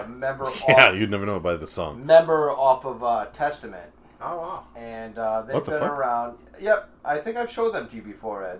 You probably have. I don't know, dude. You fucking. It's like rapid fire when you show me music. Yep, but it's Eric Peterson and Steve D. Giorgio. I can't pronounce that right. I know who that is. Yeah. And another guy, Steve Smith from Nevermore. But it's basically their outlet from Testament and their earlier projects with their other bands to be heavier and more in depth in the black metal genre. Wait, so this is an American band? This is an American band. Holy shit. Yeah, I wouldn't have guessed that, and I definitely wouldn't have guessed Testament. Yes. No, not at all. So that's great band. That's cool. Give me a review. Well, first off, we'll get into. I want to know how many albums they have out when we're done. Don't tell me yet, but. Yeah. So this is Ray's random pick. We have three picks. We already all know that. So just basic stuff off the top of my head. I put black metal sounds huge. I love it already. This is real. I wrote these within the first, I'd say, 30 seconds. I put great synths and a choir, great bass line beyond a piano synthy sound. Great middle break. Didn't expect a clean singing kind of near the end, but I really liked it. Short and sweet notes on this one because I didn't need to go crazy beating it, but real fucking impressed with this. And now that I know that it's an American band, that is like mind-blowing to me. It doesn't sound American at all. It sounds like straight from Norway. And it doesn't sound... Production-wise, sounds really good. I was surprised to hear that it was a brand new song. I crossed them almost on a merger between it's like, wow, this isn't Dimmu. You know, well, that's... you hear that, and it's, like, so epic on that level that you're like, this is basically Dimmu's competition for me. Oh, yeah. Is what it's coming from, you know what I mean? Yeah, I felt like it wasn't quite as over-the-top as Dimmu, but I had that same feeling. Yeah. Yeah. I had a lot of the same thoughts. I said it starts with classic black metal riffs. Yep. There was good synth use, and I really liked the vocals. They were great vocals. It sounds like a cross between Dimmu and Behemoth. Yeah. Interesting. Yeah. I got that same idea from that. There was some melodic riffing in the middle and towards the end that I really didn't expect. That didn't sound like black metal, but it was really solid. They were my cross between. Oh, really? Keep going, because I know you were still talking. They had a real nice solo, too, that you don't really hear in black metal a lot. Yeah. Yeah, you could tell that the guitar work was different on this than a typical... Yeah, different than typical black metal. Metal, yeah. Like go ahead, go ahead. I was just going to say, it was funny because... This is something like a band that I've heard before in the past, and I've been waiting like 10 years for them to drop something. So it's as like powerful to me as like hearing the new Dimmu. Oh, yeah. So this has been in the works for a while. This has been in the works for a while, and I've been kind of sitting on it and been like, why haven't you done this yet? You know, I've been waiting so long. You've been promising it. Have they dropped any kind of music before? I literally just heard this single and another single off Spotify recently, and I was just like so happy to hear it. So I said I randomly had to throw it up in the mix. No, I liked it. I really liked it. I'm definitely going to check out more. This is 100% something I'm going to listen to this at the gym. I could get fucking super pumped with this. Not all black metal. I listen to a lot of stuff at the gym. We've already talked about this. Not all black metal is easy to listen to when you're trying to keep a beat in your head and trying to go with rhythm because it just kind of goes all over the place. Something like this, I definitely can. It's heavy enough. It's got the right creepy shit in the background. I like atmospheric stuff. Or what I consider atmospheric stuff at the gym also, because I can get lost in it. And I really like that for cardio, because you just don't know. It fucking sucks being on a treadmill or whatever the fuck else you're doing. So stuff like that is typically when I'll throw that on, or like podcasts. But this shocked the fuck out of me, man. So I'm really impressed. And it's almost kind of like a supergroup. Yeah. In a sense, sure, right? Sure. Technically, it is semi. Almost everything that I'm played today is semi in the supergroup round. I almost did that same route, but I ended up going to vote my random pick. It's silly. I don't want to go too in depth on that one right now. It's nice to see you get excited about talking about a song too. This is the first. I think that's the most excited I've seen you talk about a song. Well, I was very excited for this song. Yeah. See what happens when you're not sitting in a recliner and you have a mic in front of you. Though you get a little bit more poppy. It's nice. Yeah. For once, Ray, like, people are actually going to hear this and not go, wow, you only really hear Ray at the end when he's really drunk and yelling at you guys. Well, technically I'm either really drunk or really stoned by this point. You're about even right now. I'm pretty good right now. Okay. No, we're all about the same. I'm probably drunker than anybody, and I've only had a beer and a half. I don't understand what's going on right now. I told you, man, those fucking indie fucking brews are like, they're strong. Like, you can have the same one beat with five. You can have a fucking Bud Light at 4.5% or whatever it is, and have a fucking Sam Adams 76 at 4.5, and you get fucking train wrecked on the Sam Adams. It's only 5%, and I'm feeling it. Yeah, so good for you, Steve. I'm proud. The best is when Steve actually, like the last time or one of the last times, well, you finished the whole six pack of the Becks. Whole different animal, man. I like seeing Steve when he gets a little silly because it's a way different dude. But all right, go on. So his next song was his supergroup song. Yes. Yeah, this is Sin Sanum, I think it's called. Sin Sanum, yes. And the song is Final Curse. I'll give you a little outpick on this. It's basically members, I don't remember all their names, but it's the singer from Death, DAATH. I think it's Doth, actually. Doth, if you pronounce it correctly. Yeah. It's a singer for that, which I already do like that band, but then you have Attila from Mayhem on it, and that's the backing vocals on that song that you guys heard. Band also has the guitarist or bassist playing guitar from Dragon Force. Dragon Force. That's what I said when he told me earlier. I was like, really? It has a bass player from, I believe, a band called... Wait, you guys talked about this before I get here, or did you talk about this when we were listening to it? Before you got here. All right, I was going to say, holy shit. The bass player is a player from a band called Seth, which is another black metal band, which is very popular. And then you have Joey Jordison from Slipknot playing drums for the band. What? So that's my super. Well, he's in a bunch of shit. Yeah, and that's he's done a lot. He's one of those guys that's a sleeper because he was like the black metal part of when you hear people talk like, oh, you don't realize how heavy Slipknot can get because they're right. They do get heavy. Excuse me. Like the Iowa album, this part's like full blown black metal, like fucking grinding guitars and shit. Some hip hop stuff with Necro. That I knew of. I never heard of. The band that I was gonna play for my super group was Nader Sadek, which is basically what I read is a stage prop setup for Sunno and Mayhem. He decided to form a supergroup with Blasphemer, the old guy from Mayhem called Rune Erickson. And look at fucking Ray with the facts today. Steve Tucker. What's going on with you today? I'm impressed. Steve Tucker from Morbid Angel singing. It's funny because you said earlier that you heard a Morbid Angel sound. That was my other pick. But it wasn't the vocal. Who's doing the vocals? The vocalist. The other vocalist was from Doth. Doth, okay. You'd say. He sounded a lot like the dude from Morbid Angel. And then you had the backing of Attila. He was like a cross between, was it Glenn Jacobs? No, Glenn fucking something from Deicide and the dude from Morbid Angel. Yeah. I don't know all those guys' names, but I know this. I know the voice when I hear. Yeah. Hey, so is that like really, plugged in? Yeah, you can plug that in. No, yeah, just turn it on. Just in case because the sun's starting to go down. And then Cryptopsy is the third player in that band from so it's definitely a supergroup. So I was really in depth on trying to find in between those supergroups what I was going to do. No, they were both really. It's for sure a supergroup now that you read off the list of who's in the cast of characters, and I'm actually glad that you did it the way you did it because that's how the rest of our supergroup picks can be. So we have the education beforehand instead of after. It wouldn't have swayed my opinion either way. Yeah. I like the song, so I'm not going to say I don't like it, but. Yeah. It's nice to hear you actually did some research. I just wanted to go in depth on it because I found it very interesting from the point. Ray, we might have finally found an itch for you. We might have to keep doing supergroup things or something or fucking whatever. But all right, so I put Ray's supergroup Sin Sanum. I don't know how to spell it, but Insanum, and I didn't even get what's the title of the song? Final Curse. Final Curse. Yeah. Correct. So I again, I'm trying to keep it short and sweet with notes lately. Sounds thrashy, kind of doomy too, with the way it kicks in. I like the guitar tone a lot. I'm a big guitar tone guy. I think I say that on anything I like. Then I said now it's blast beats and death vocals. Singer is real tight. Great music, cool solo work. Then I kind of I just listened to it for a minute, and then out of nowhere another ripping solo kicks in later on that just shredded like fucking out of nowhere. Like I was the first one kicks in and you're like, oh. Dope, like some good guitar. Wow, that like gets pretty quick. Anyways, So I was impressed with the guitar work already, and then like you're kind of listening to just the groove. It kind of goes more doomy again, I think, from what I remember. And then all of a sudden, this fucking crazy shredding guitar kicks in, and like I was impressed. So actually, this is another group that 100% I'm gonna have to dig into more, because I'm actually I was really impressed.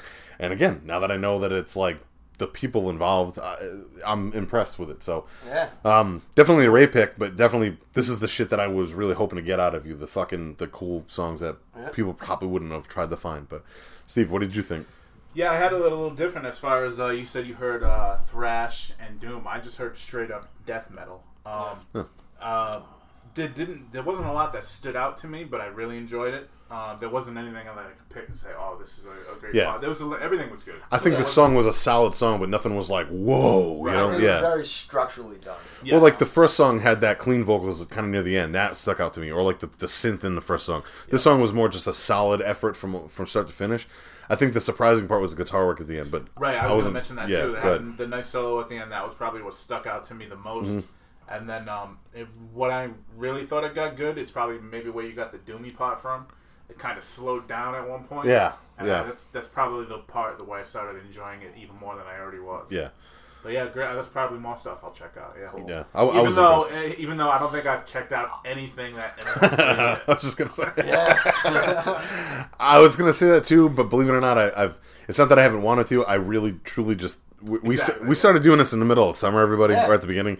And the summer, I think, for all of us is kind of crazy, even though some of us are like, we're all kind of just, we do whatever we do. But here's what this podcast is, here's what this podcast has done more so than anything else. It's forced me to start listening to more music to try to find more things, too. So it's not that I haven't wanted to go back and listen to some of this stuff. I have gone back and listened to the playlists a few times already, though. And I've shown people them. So I'm showing people songs and saying, "Hey, look, check these songs out that we went over on the podcast." And we're already opening some people's eyes. I know I've already gotten a few people that have sent. We've only aired 2 episodes as of this recording. This Tuesday coming up, so 2 days from now we'll have the 3rd one up, and then this will be out in about 4 weeks. And then you'll get a bunch more. Yeah, you'll get a bunch more. I mean, we're just gonna keep on hammering them. I think we have another 2 planned for this month, and then September is going to be a little wacky, but we'll find some time, because I think we're all really having a fun time with this. But that's besides the point. We're kind of going inside baseball talk with that. But yeah, as a whole, man, I was pretty impressed with that. How long have you known about that band?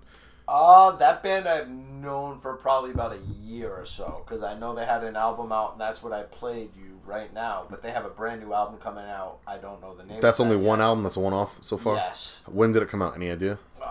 Off the top of the head, I couldn't give you. Well, look it up while you have time. So that way people have, people can know. Well, great band.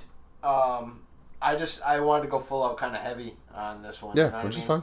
Nothing wrong with it. What's nice about this episode, so far, easily the most diverse musically that we've done. Yeah. Which I think we can all agree on, and I think once we're done talking about everybody's picks, it's going to be pretty obvious that that's kind of what we did. So the 3rd pick is your guilty pleasure pick. It's a band called Stratosphere, and it's a song called Body Slam. Stratosphere. It is a side project with Mike Patton and a few other projects that he's got going on. I'm going to piss real quick with you. Secret Chiefs. A lot of different musicians on this band, and they just play whatever the fuck they want. They're really out there. Yeah. And I just wanted to play it because it's something that I can't put on for somebody every day, and they're going to be like, "Oh, wow, I really appreciate this band." But it's something that I can put on and just be like, "Oh, I dig this really, and I just want to hear it." So that's why I picked it. And it's got the cool wrestling tie-in, too. And I figured you guys would like that. Right. So I just kind of threw it up in there. So, a Stratosphere it's called? A Stratosphere. Does he have like a rotating like group of musicians, or is it? From what I'm under the assumption, yes. Like there's different people playing on different albums, but they're all very diverse type of things. You're playing like 8-bit Nintendo shit, right. And you're hearing it's just a lot of weird shit. It's not your everyday listen. Yeah, All right, since Ed is pissing, I'll start off with this. I had a great Stone Cold Steve Austin intro to cutting. Little edit from one of his promos. Yeah. The whole song's about wrestling. The first line is something about Roddy Piper. Yeah. It kind of sounds a little bit like Biohazard to an extent musically, not vocally. Yeah. And I wrote, it's as if Evan Seinfeld became Goldberg. Yep. Evan Seinfeld as Bill Goldberg is a stratosphere. Body slam. Ed's coming back from Give me your thoughts. So, it's funny. I could hear Steve's thoughts while I was in there taking a piss. And he pretty much said, I'm just going to read what I put. So, here's what I have. I put starts off with a Stone Cold quote. I said has a Harley in the background. I don't know if you heard the fucking engine ribbon, which I thought was funny. And I said song is 90s rap thrash, which is essentially what you just said, Biohazard. Yeah. Or like when Anthrax would do fucking their shit with Heavy D or whatever. I put a rap thrash about wrestling. The hook is Stone Cold's theme. I don't need Steve to. Austin. Yeah, Stone Cold Steve Austin's theme. Not sad about any of it. I thought it was funny. My question on the band is, now that we know that it's Mike Patton and a few other guys. To tell you the truth, I don't even think Mike Patton is involved with that song. Like, no, I think that's not what I was going to ask. What I was going to ask was, is all of their music silly like that? Not silly, just really diverse. So okay. I can't picture. I'm not saying this to put anybody down. I'm just going to point you out as you like stuff more along the lines of like hearing a song which is like 4, 5, 6 minutes from, I don't know, where you can get if you looked at the average out of the thousands of music. Where you can get into a song. Like, I wouldn't put you out there for this band because some of their songs will be like 10 minutes long or, And there's like few bands that I like that do 10-minute songs. But the musicianship is really quirky. So it goes off and like you're hearing one thing and it wants to fuck with your head. And so kind of like Phantomus then, like that. Okay, very out of control music. So or Mr. Bungle or So somebody who's not really into like that kind of like genre, you have to pick, which I did, a kind of song that I like from the band. But to throw out to you guys, I used the wrestling as kind of a hype to hear. You get what I'm saying. Yeah, I threw that in there as to kind of like. Pique your ear a little bit. So you mentioned Mike Patton. If he's not involved with this song, is there no core members, or is there just how as the band a whole? I don't know if he produced or did anything with it. Okay, but it is on their album, so I'm guessing that he has a part in it somewhere. Yeah. And he's like the only core guy. Yeah. Okay. I think so. Now here's I guess where we're gonna have to question you a little bit. Again, because we already went over the fact that none of us really have guilty pleasures, and you like some fucking real weird shit. I think it is kind of funny that you chose this, I guess, out of all things that you could pick guilty pleasures, because I was expecting, I guess from you... something... I was expecting more like something that you was like, I make fun of you for liking Jimmy's Chicken Shack. Or, you know what I mean? Like, do you even know what that is, Steve? All right. It's some 90s bullshit. Yeah. I thought for sure you were going to pick something more like that. Like a serious band, but like a silly name, something that you like from the 90s that I've always busted your balls about. I was, for real, thinking you were going to pick Primus for some reason, or something like from the Frog Brigade, or something like that. Like, no, something I'm just not into. Like, but again, we don't... I'm not ashamed of listening to any of that. Yeah, right. So I was kind of, I thought this was tame for you, to be totally honest. Like, if you...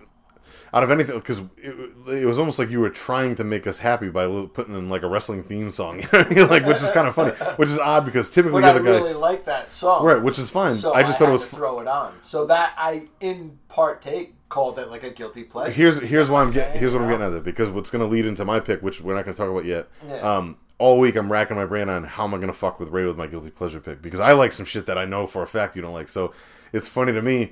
But the whole, all I did was base... you can't just base it on me. No, I know that, but for this motherfucking time, because you're the guy that every fucking episode throws out a song and you laugh over there and you cheer while we're listening to it, and you, like, me and Steve or Gary or Ben or whoever else has listened to this so far, our eyes all light up and go, oh boy, and we know instantly we're all going to talk shit about it, because you're the guy that just laughs and goes, yep, that's right, oh, what's the matter, you don't like Fintroll? Which we haven't even talked about yet. No, but, like, I'm bringing up Fintroll for a reason, but it's just funny because you like to poke the bear. This time, this week, you went super safe. Every fucking pick you picked, I thought was pretty fucking good. Even the Stone Cold, and like, obviously you hit a nerve with us, which, speaking of, have you ever seen the movie Stone Cold with Brian Bosworth? Yes, it's fucking incredible. It's very good. It's very good. Watch it. Oh, you've never seen it? No, I'll have to watch it. One of the well, I don't want to rip off a podcast. Another podcast, that's how I found out about it. The Kickin' Ass podcast that I listened to, they did that movie review, and that's how I found out about it. I watched it making dinner one night on YouTube. It's on YouTube. You watch the whole thing. It's fucking incredible, dude. I think Lance Henriksen is in it as a badass biker. The fucking William Forsythe is in it. Fucking dude, the cast is incredible, and it's like the most '90s of '90s movies I've ever fucking seen in my life. That's besides the point. So Stone Cold. Anyways, check it out. Segueing to Steve's pick. So this is where me and Ray will discuss Steve's picks. Your random pick was Coffin Worm. The song I believe was Bloodborne Doom. Correct? Yes. Okay. You want to talk about the band at all? I really don't know much about the band. They have 2 albums. This was their first one. The second one I didn't like as much. I have no idea if they're still active. I think this came out in, I want to say 2010. Okay.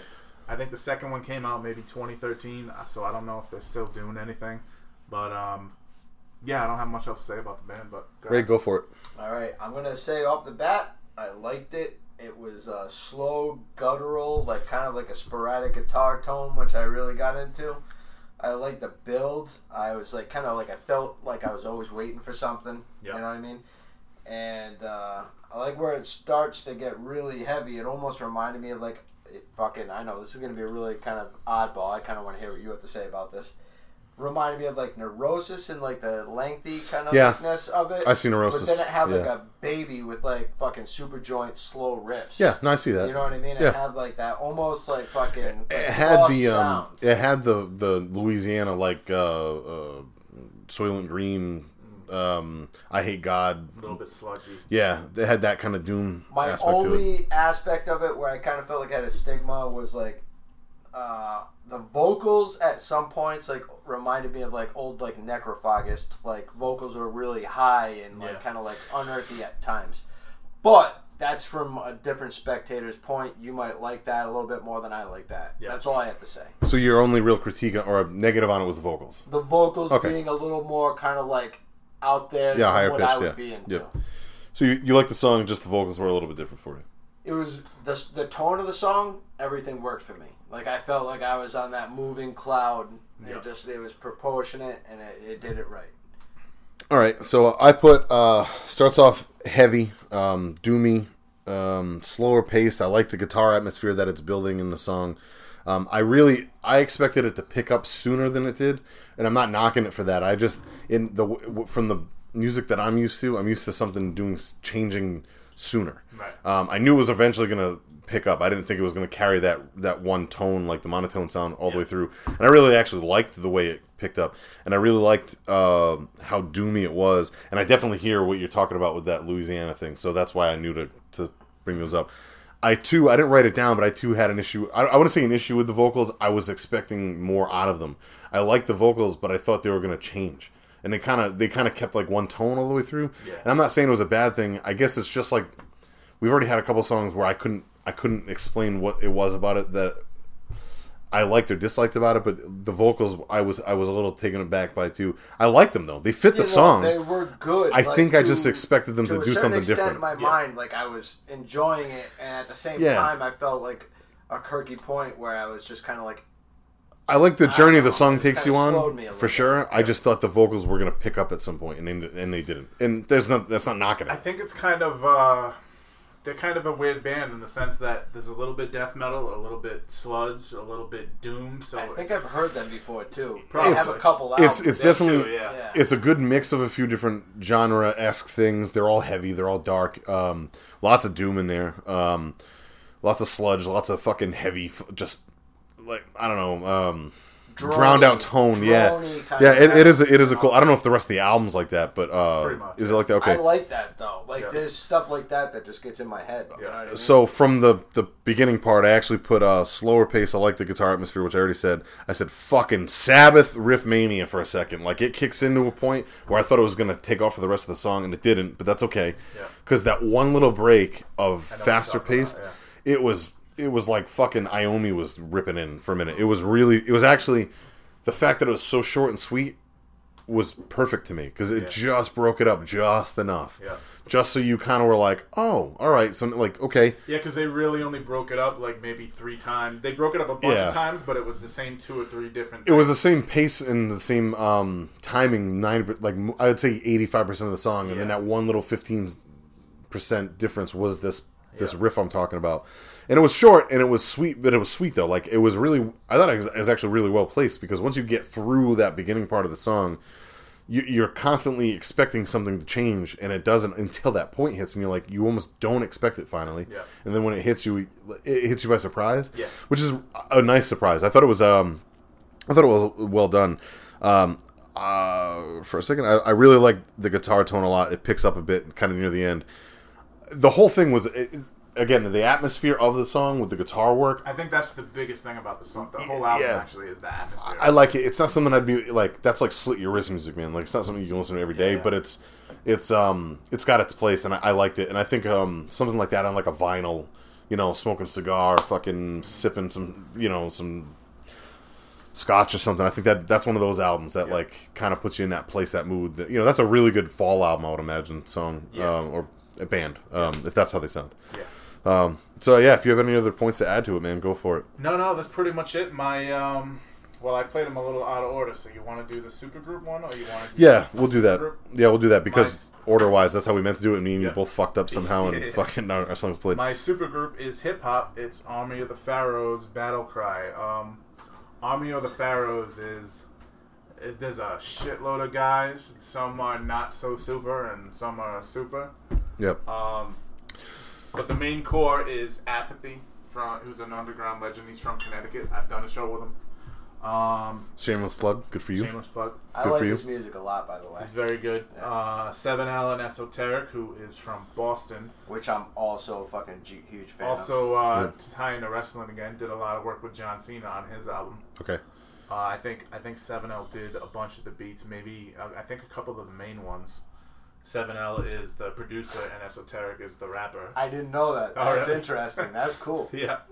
I can already see it. I don't know if that was him, but I think it might be. Yeah. Vinny Paz is from Jedi Mind Tricks. Everybody who likes hip hop knows Jedi Mind Tricks. Yeah. He is Patton Oswalt. Yes. I said that to him one time. He was not happy at all. Let's see who else there is. His voice was the only one I recognized. He's got a very distinct voice. Yeah, it's very raspy. Self-titled, which you mentioned while we were listening. He's another dirty rapper. He's it's the name of an album, like a artist. Yes, self-titled. Okay. Yeah. SCELPH titled.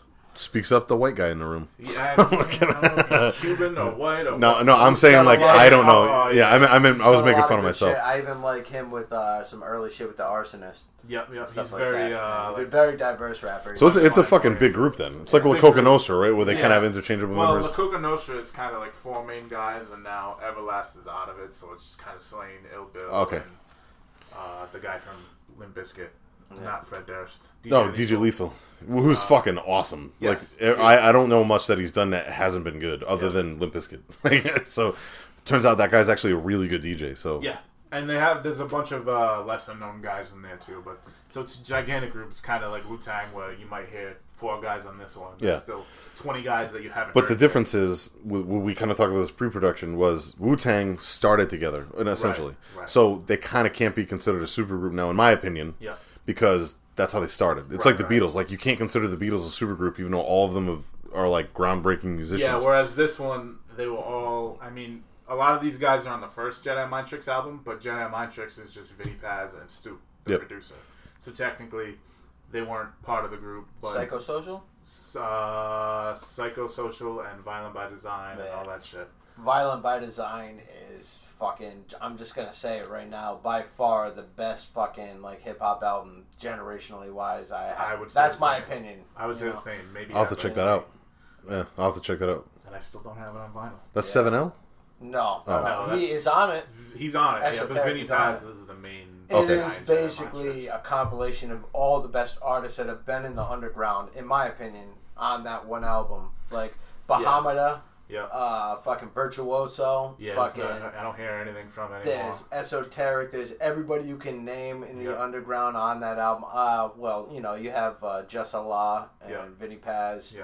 and it didn't really get too in depth on the other ones. I can't really. Yeah, to say. Me, I mean, there's a bunch of guys, but at that time when that came out, that was on their probably, later albums. They started adding on. Yeah, and they weren't as good. There's still some good stuff, but for that was like 2000, 2001, and to me at that point, I was just really getting into underground stuff, and it was Jedi Mind Tricks on this side, and it was nonfiction on this side, and I was really happy. Great, dude. When nonfiction and Jedi Mind Tricks came together with Heavy Metal Kings. Have you heard that? Yes, with Bill Bill and Vinny Pass. It's fucking awesome. I almost chose that too. But Ed, your thoughts on the song Battle Cry? So obviously, I'm the least versed in hip hop. It's not that I don't like it. I didn't know enough, and I've never been a guy with I didn't grow up with a computer or anything, and that's really where a big part of where you can find a lot of the underground stuff is like tape trading was a thing in that point, but it's beyond my realm. Ray always got me into it when we were younger. I think we talked about that in the last episode because you had the Ill Bill song, where Ray would. We used to drive around in his old fucking Volkswagen Jetta bumping fucking beats, and he would show me this stuff, and we'd smoke weed, and like, I've never even been one to smoke much weed, so it's kind of even funnier. But yeah, so I like a lot of underground hip-hop. I like Slain. I like all the 7L stuff. I like all this. I just don't fucking know it. I don't even know where to begin listening to it. So for me, it's tough. So this is my favorite part of this round table that we have is learning that side of stuff that I really don't know enough about. So I was just like, listening to you two talk was like you, Ray, listening to me and him talk about the fights last night. But only the difference is that's one fight where you know fights. I don't know fucking dick about the underground rap scene. So it's actually pretty cool. But again, something even more so why I'm happy that you picked a rap hip-hop supergroup because that's going to turn into word association in a little while. So shameless. So keep listening, motherfuckers, is what I'm saying. Anyways. So, Steve's... you want me to get on the supergroup? No, motherfucker, you already talked enough. No, I got this. So, Battle Cry, great hip-hop, great beat. I like all the dudes in the song, just not sure who everybody is, but now I do. The one dude that stuck out to me was Vinny Paz. For a second, I thought it might have been Slain because I don't know his voice that well, but I knew it was one of the two guys because they both kind of have a raspy voice. I know a lot of Vinny Paz now, more so. I don't know enough, obviously, because I confuse the two. By the way, since you mentioned them before, Snow Goons is also associated with Army of the Pharaoh. Snow Goons I'm a fan of because I actually used one of their songs, just the beat of it to The Hatred, I think is the name of the song, as a wrestling theme, entrance theme song for me and Johnny, the Pumpalicious thing when we first started. Now we use a Josta song, but we changed characters a little bit. That's irrelevant. The verbal abilities of everybody, which probably is the whitest thing I've ever said about hip-hop, was very, very, really, really good. I don't know how... Here's the thing. When it comes to describing what I like about hip-hop, I don't know enough about it to be able to, like, yo, this shit was blah, blah, blah. Like, where guitar tone and drums. And like, I know rock and roll, and I know heavy metal, and I know... I've been in bands, so I get that half of it. Yeah. I don't know how to break down a hip-hop song. Rightly so, and I'll readily admit that. I liked every fucking aspect of the song. The whole thing had me hooked. The lyrics were really good, really easily heard, easy to decipher. It's not like they weren't using so much slang where like you couldn't fucking figure out what they were talking about. Yeah. Everything was really well done. I was super impressed by it. Something like this, the beat alone, that's shit that like that gets me hyped up at the gym also, and that gets me hyped up before I'm about to go out. That's why I like Snow Goons, and that's why I like 7L, and that's why I like a lot of that stuff because the fucking beats that they have versus that bullshit that's out nowadays. Yeah, phenomenal. Again, gonna talk about that in word association. Stay tuned, everybody. Ray, go for it. All right, I'm going to tell you what I said. I basically wrote down, always been a fan of Jedi Mind and others affiliated like of. Good beat, solid rapper spitting on it. I am a little skeptical of Paz. Repeats a lot of raps over and over. That's just how I feel about him. Esoteric has always been God, big fan. I guess I'm just really picky. Nothing on top, but Violent by Design is solid and... That's it. I know I'm getting like side pictures taken to me. No, you're not. No, it's a talk. Trying to be all funny and shit. No, talk. Don't be. But that's just how I feel. I like that pick. Cool. And my guilty pleasure, AFI, Miseria Cantara. I think I'm saying that right. I could be way off. Ed, what'd you think of the AFI song? Sorry, I was just Snapchatting Ray's face. It was making me laugh. I'm trying to stay as calm as possible while you record. I just got rid of it. I don't know what's going on. I'm being recorded. I just want to fuck with paparazzi guys. You, in my motherfucker, you're being recorded. You're being recorded on the camera. On the camera, on the microphone. All right, anyways. See, we're still doing pretty good. Shit. Look, we're only an hour and a half into this. Lately, we've been doing like 3 to 4 hour marathons. So, but I don't give a fuck. I appreciate everybody listening, by the way. No, you all are fucking awesome. Good. We're all busting balls. We are. This is what we do. I'm starting to catch balls. Starting? Okay. That's what you think. This is where it begins. And then we have clown shoes on the left-hand side of me. Okay. Wait, motherfucker. Don't worry about me. I can hold my fucking beer. So Guilty Pleasure song, AFI... So here's the deal. The one AFI album I really know, which I should know more, again, guilty as charged, I know I should know more of them, I haven't dug in enough in, is this album. I honestly don't even fucking know the name of it off the top of my head. I know the album because Silver and Cold is on it, a bunch of other really good songs are on it. I know this song. I knew the song once the lyrics started, the singer kicked in. This one blew my mind as a guilty pleasure too, but once we talked about the fact that none of us really have guilty pleasures, it made sense to me because that this shows me even more so that you really don't even have them, like you do, because this wouldn't 99.9% of people wouldn't have told you this is a guilty pleasure song because AFI is actually pretty. They're one of those bands that broke through and are accepted by a lot of different genres. Because Davey Havok's like kind of well known in the scene, so it is what it is.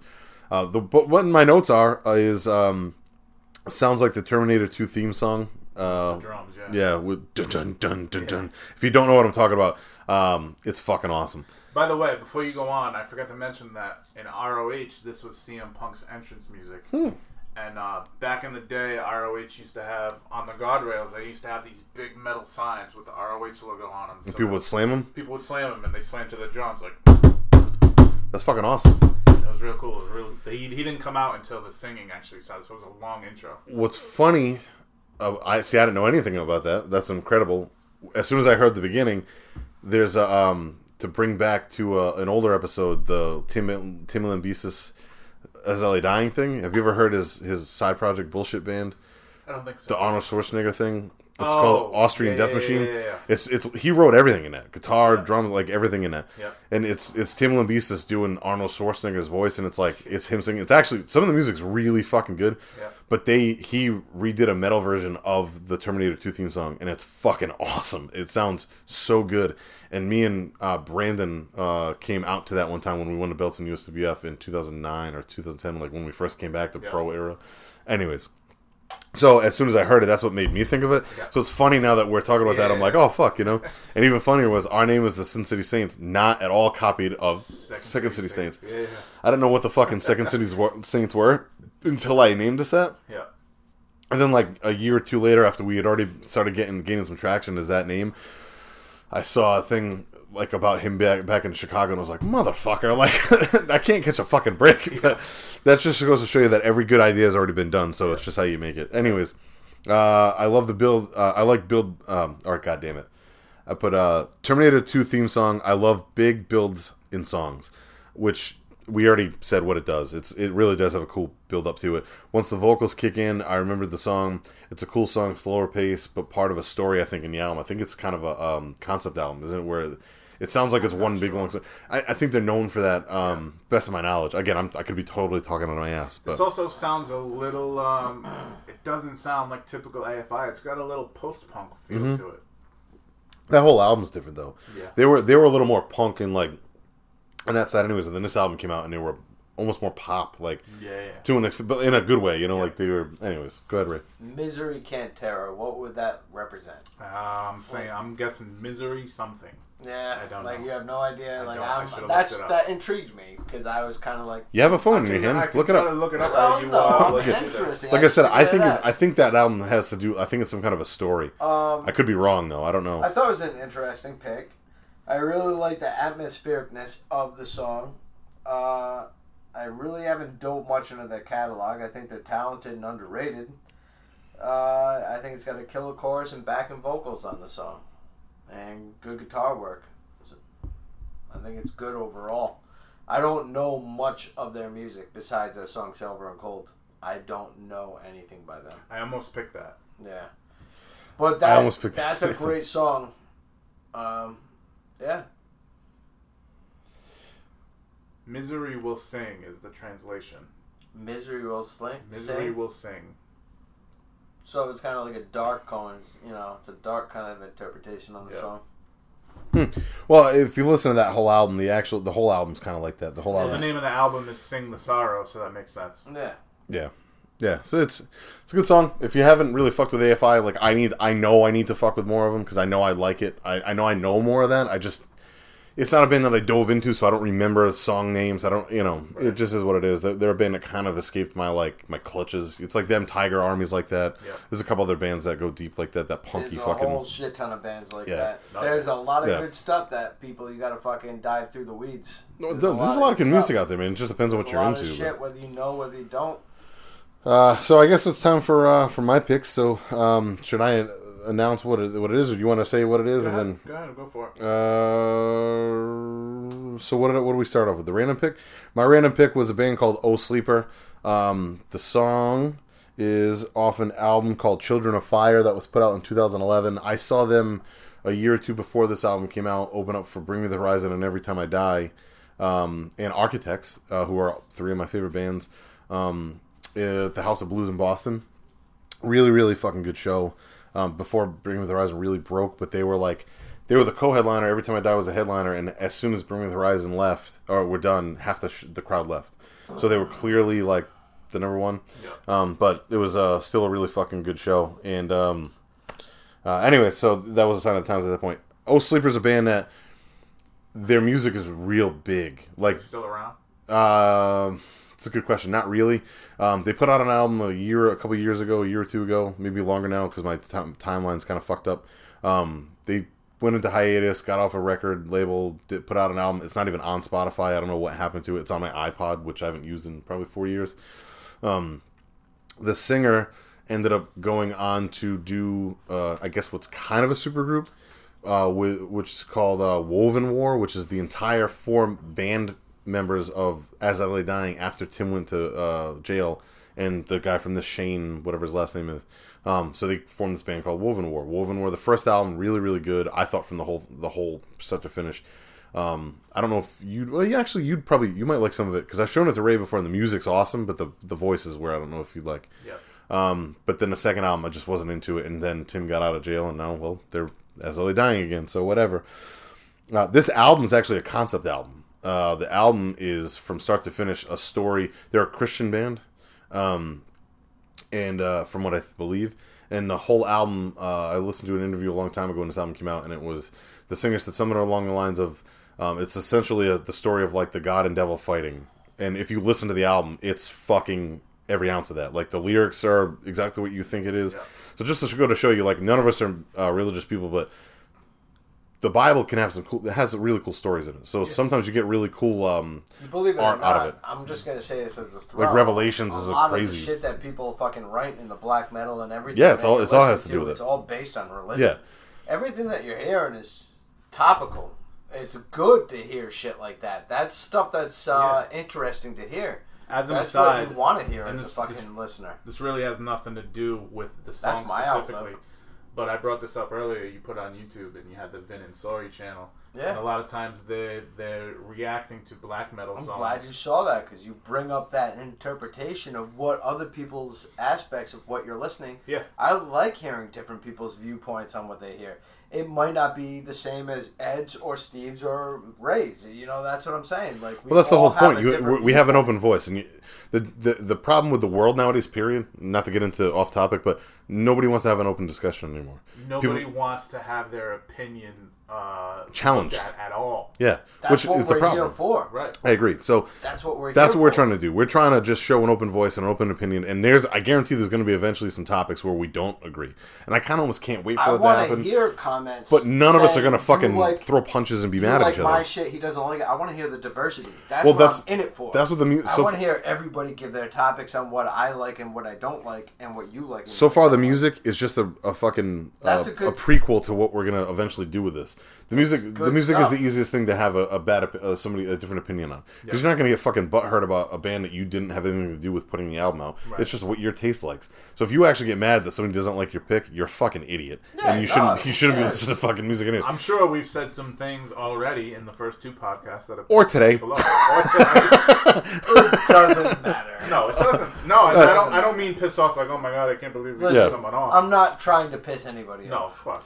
All right, so let me reel this back in because we'll finish the music topic up because we have a couple more things to talk about. But so Endseeker's Children of Fire, this album is really, really big. We're talking about O Sleeper. Yeah, the band O Sleeper. Yeah. The fucking, this album from start to finish is massive. It feels huge when you're listening to it. I don't know if this is the best song to choose, but I literally picked this as I was about to plug my phone in to play music for these guys.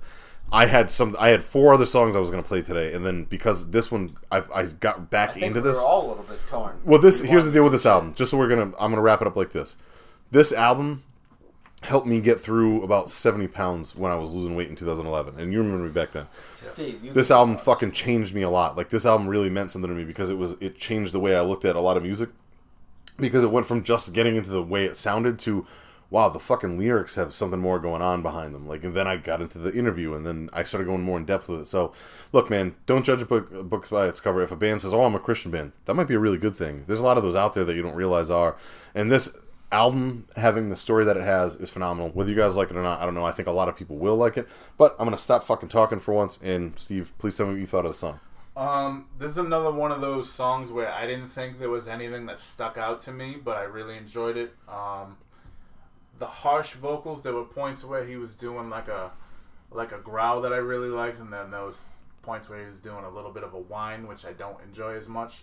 I actually preferred his clean singing over his growls. I think there's two singers too. Oh, is there two singers? Yeah, they both can sing clean, but the I think the guitarist is the singer that's singing extra clean, yeah. And he's the guy that's in Woven War. Okay. Just so you know. I kind of fucked that up, but go ahead.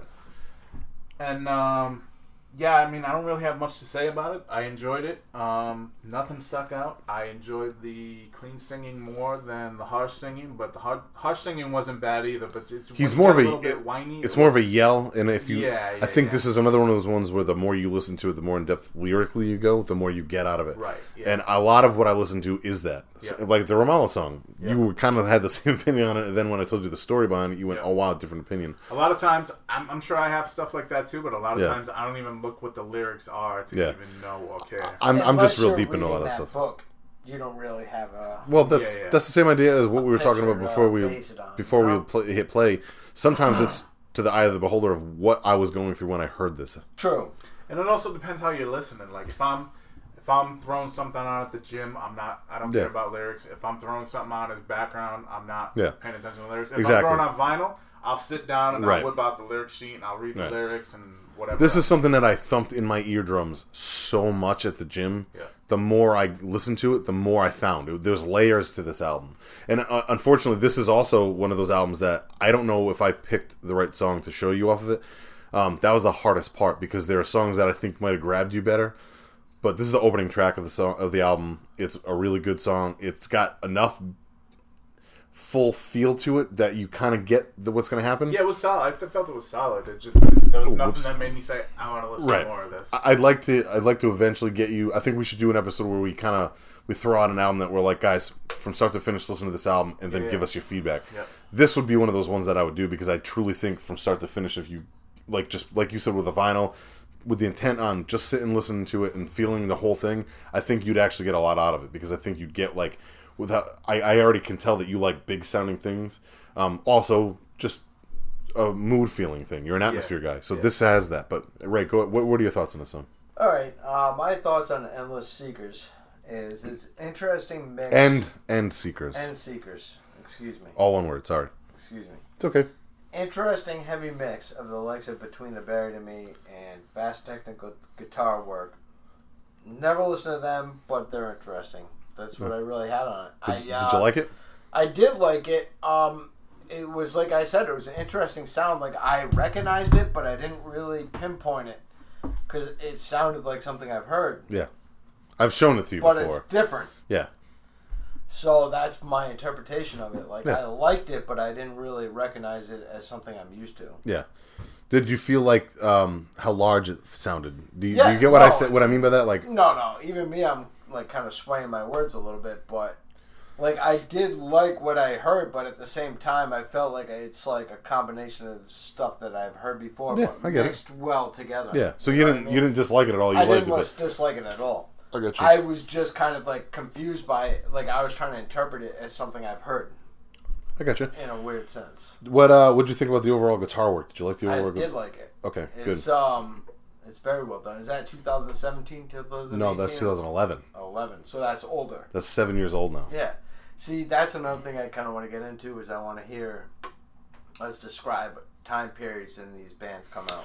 Oh, yeah. I think, well... That's a good thing to bring up. That's their third album. The one before that, I think, was called Son of the Morning. And that album was actually like... the first album, I don't even remember the name of it, but I thought it was okay. Son of the Morning is where I got into them, and then this album came out. I want to bring that more into... what we do, though. Yeah. Steve, you hear that? Some of it. Steve, you hear that? Ding. Not Gary. Steve. Not Gary. He actually said your name right this time. No, bring time period to it. I always try to do it. Let's give us a generalization of what we're doing on time. What do you mean to bring a time period? He means like what, like when the album came out. Like, yes. That's all. That's something I meant to do this time is get into. If he actually, if you listen to a lot of what we do, we actually kind of already do that. We just do it. Sometimes I do. Sometimes I don't. I try to always do that just because I know people think I talk a lot. I hear the fucking mumbling, but it is what it is. Maybe we do. Maybe we. Or I'm just passionate, motherfucker. You ain't got this much passion.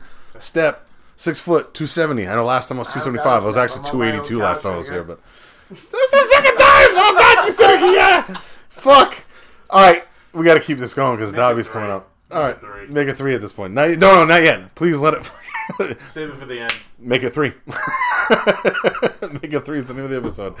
Episode 6, make it three. Anyways, so on to my supergroup pick. Steve, please start this off. Should I say what they are? Talk about what you got. Okay. Because I don't know anything about these guys. Alright, so The Damn Things... this album came out in, I believe, 2010, and it did. I'm interested to hear your pick. Your opinion on it? All right, so Ray knows this band because I do. I was obsessed with this album for a long time. This band is actually your classic definition of a supergroup. Every one of these guys is either at the time in a well-known band or has since begun or taken off into a bigger stratosphere of a band, right? So I'm going to read you the gentleman in the band. And you're going to know a couple of the names, and then I'll go over what bands they are, because I can't wait to kind of see your opinion on that. So the singer is Keith Buckley. One of the guitarists, there's technically three, I think. So Keith Buckley, I'm not familiar with the name. Singer from Every Time I Die. Okay. Which I talk about all the time, because that's honestly, I'd say, that's probably my favorite band, like, for the past 10 years. I mean, I know my all-time favorite band is Pantera, and I've talked about that until I'm dead in the face, but...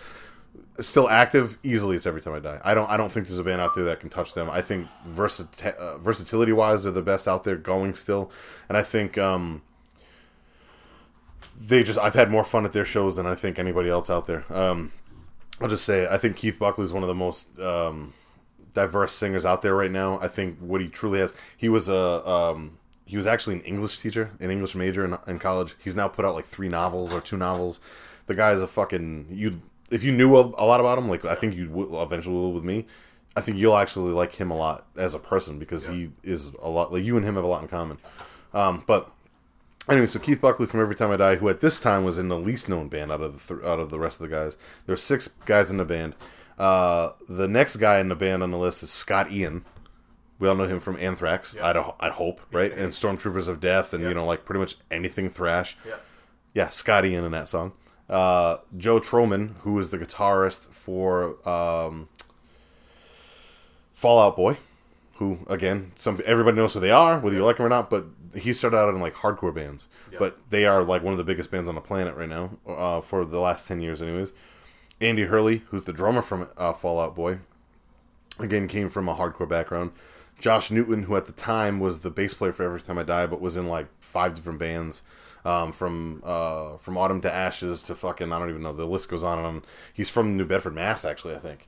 He's older than a lot of the other guys around. I think he's like 45 or something. But he was in Every Time I Die through like their Golden Rise period, and then now they're like at their peak. But he helped them kind of launch themselves. So he was in this band, and then Rob Caggiano, who's the other guitarist from Anthrax, who's not in the band anymore because he's in Volbeat now.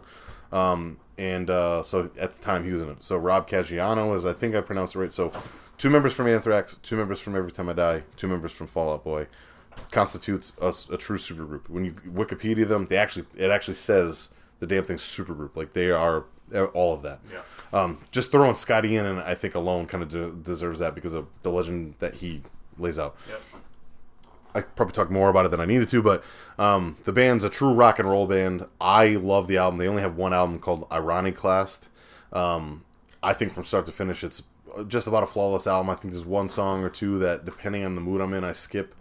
The song I played, there's two songs I was thinking about playing. The song I ended up playing, actually three songs I thought about playing. The song I played was a song called Bad Blood, which is on that album my favorite song as a whole. Because I go through periods where like, well, one song might be better for that time period. Mm-hmm. In the 8 years this album's been out, that's the one song that whenever I hear it, it fucking just does something for me. In my opinion, their best song though is actually not even on this album. They did a one-off song for the Batman Arkham Asylum game, which kind of sucked. The game sucked, but a gamer. Well, but listen, the soundtrack for that album's big. Like big. It has a lot of big bands on it. Yeah. They did a song on that, and I'll come up with the name of it by the time we're done with this, but you can't find it on Spotify. You can't even find it on YouTube anymore because the people who own the rights to it, Sony or whatever, took it off. You can actually buy it on Google Play or whatever, yeah, whatever. So anyways, that's my favorite song, and I'll put the name of it. Oh, it's called Trophy Widow. Yeah. That's my favorite song by them. Anyways, go ahead, Steve. I'd love to hear your thoughts. It's a great hard rock song. Great vocals. Awesome. I know on Every Time I Die, he doesn't do much clean singing. Ah, you're wrong. He does. Does he? Yeah. That's when we did that. When we did the last episode of the episode, no, two episodes ago with Benny. That was the band I was originally going to do, but it's impossible to only pick three songs. Because I know I've heard them. I know I've checked them out at one point, and I know I've seen them live at one point. They typically play 90% heavy songs because that's what the kids go crazy for. But their songs, they have one song that has the guitarist from fucking Danzig doing a solo on it. They have a lot of cool guest spots. They have one dude from fucking Panic at the Disco singing on the newest album. They have they go all over the map, dude. That's why I'm saying they're probably the most versatile band out there right now. They don't stick to one genre. They don't stick to... And on an album, you'll hear 4 or 5 different sounds. So for a band to last as long as they have, they're going 20 years strong now. This is their 20th year as a band. I've been a fan of them since 2001, I think. I've seen them more times than I can count. I fucking love them. Anyways, I don't want to go on. The only other things I wrote was had a great kind of sing-along kind of hook. And...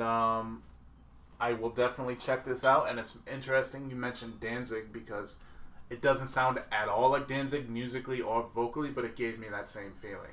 Right, like a poppy rock song, but not like you're sad about it. Like you're actually right? It's a cool hook. Yeah, I think you'd like the whole album. I think there's 1 or 2 songs you might go, but I fucking love that album. But I'm glad. I'm super glad to hear that you liked it. So hopefully that was a cool one. Ray, what'd you think? Personal opinion. I did like it. It's one of those songs, like I said, you've showed me before. Yeah. And I've always had an ear for the band, but at the same time... You don't have to get louder, you just have to talk into the mic. Yeah. At the same time, the song did kind of get a little dreary at times where I was kind of losing it, but at the same time, I was digging the song. Yeah. I can't say I'm fully committed, but it's something I have to actually listen to a little bit more. Like I said, I think there might be a song or two, the opening track on it is called The Handbook for the Recently Deceased, which is, if you don't know, it's from the Beetlejuice. It made me enough intrigued to where I want to listen to more. So that wasn't something you were familiar with? It's not something I'm 100% familiar. I know that Scott Ian's in it. He knows the band. I know the guy from Every Time I Die is in it. I know all that. I just... he didn't go as crazy with that album as I did. I didn't dive into it. I'm a huge Every Time I Die mark, just like I'm a huge Max Cavalera mark.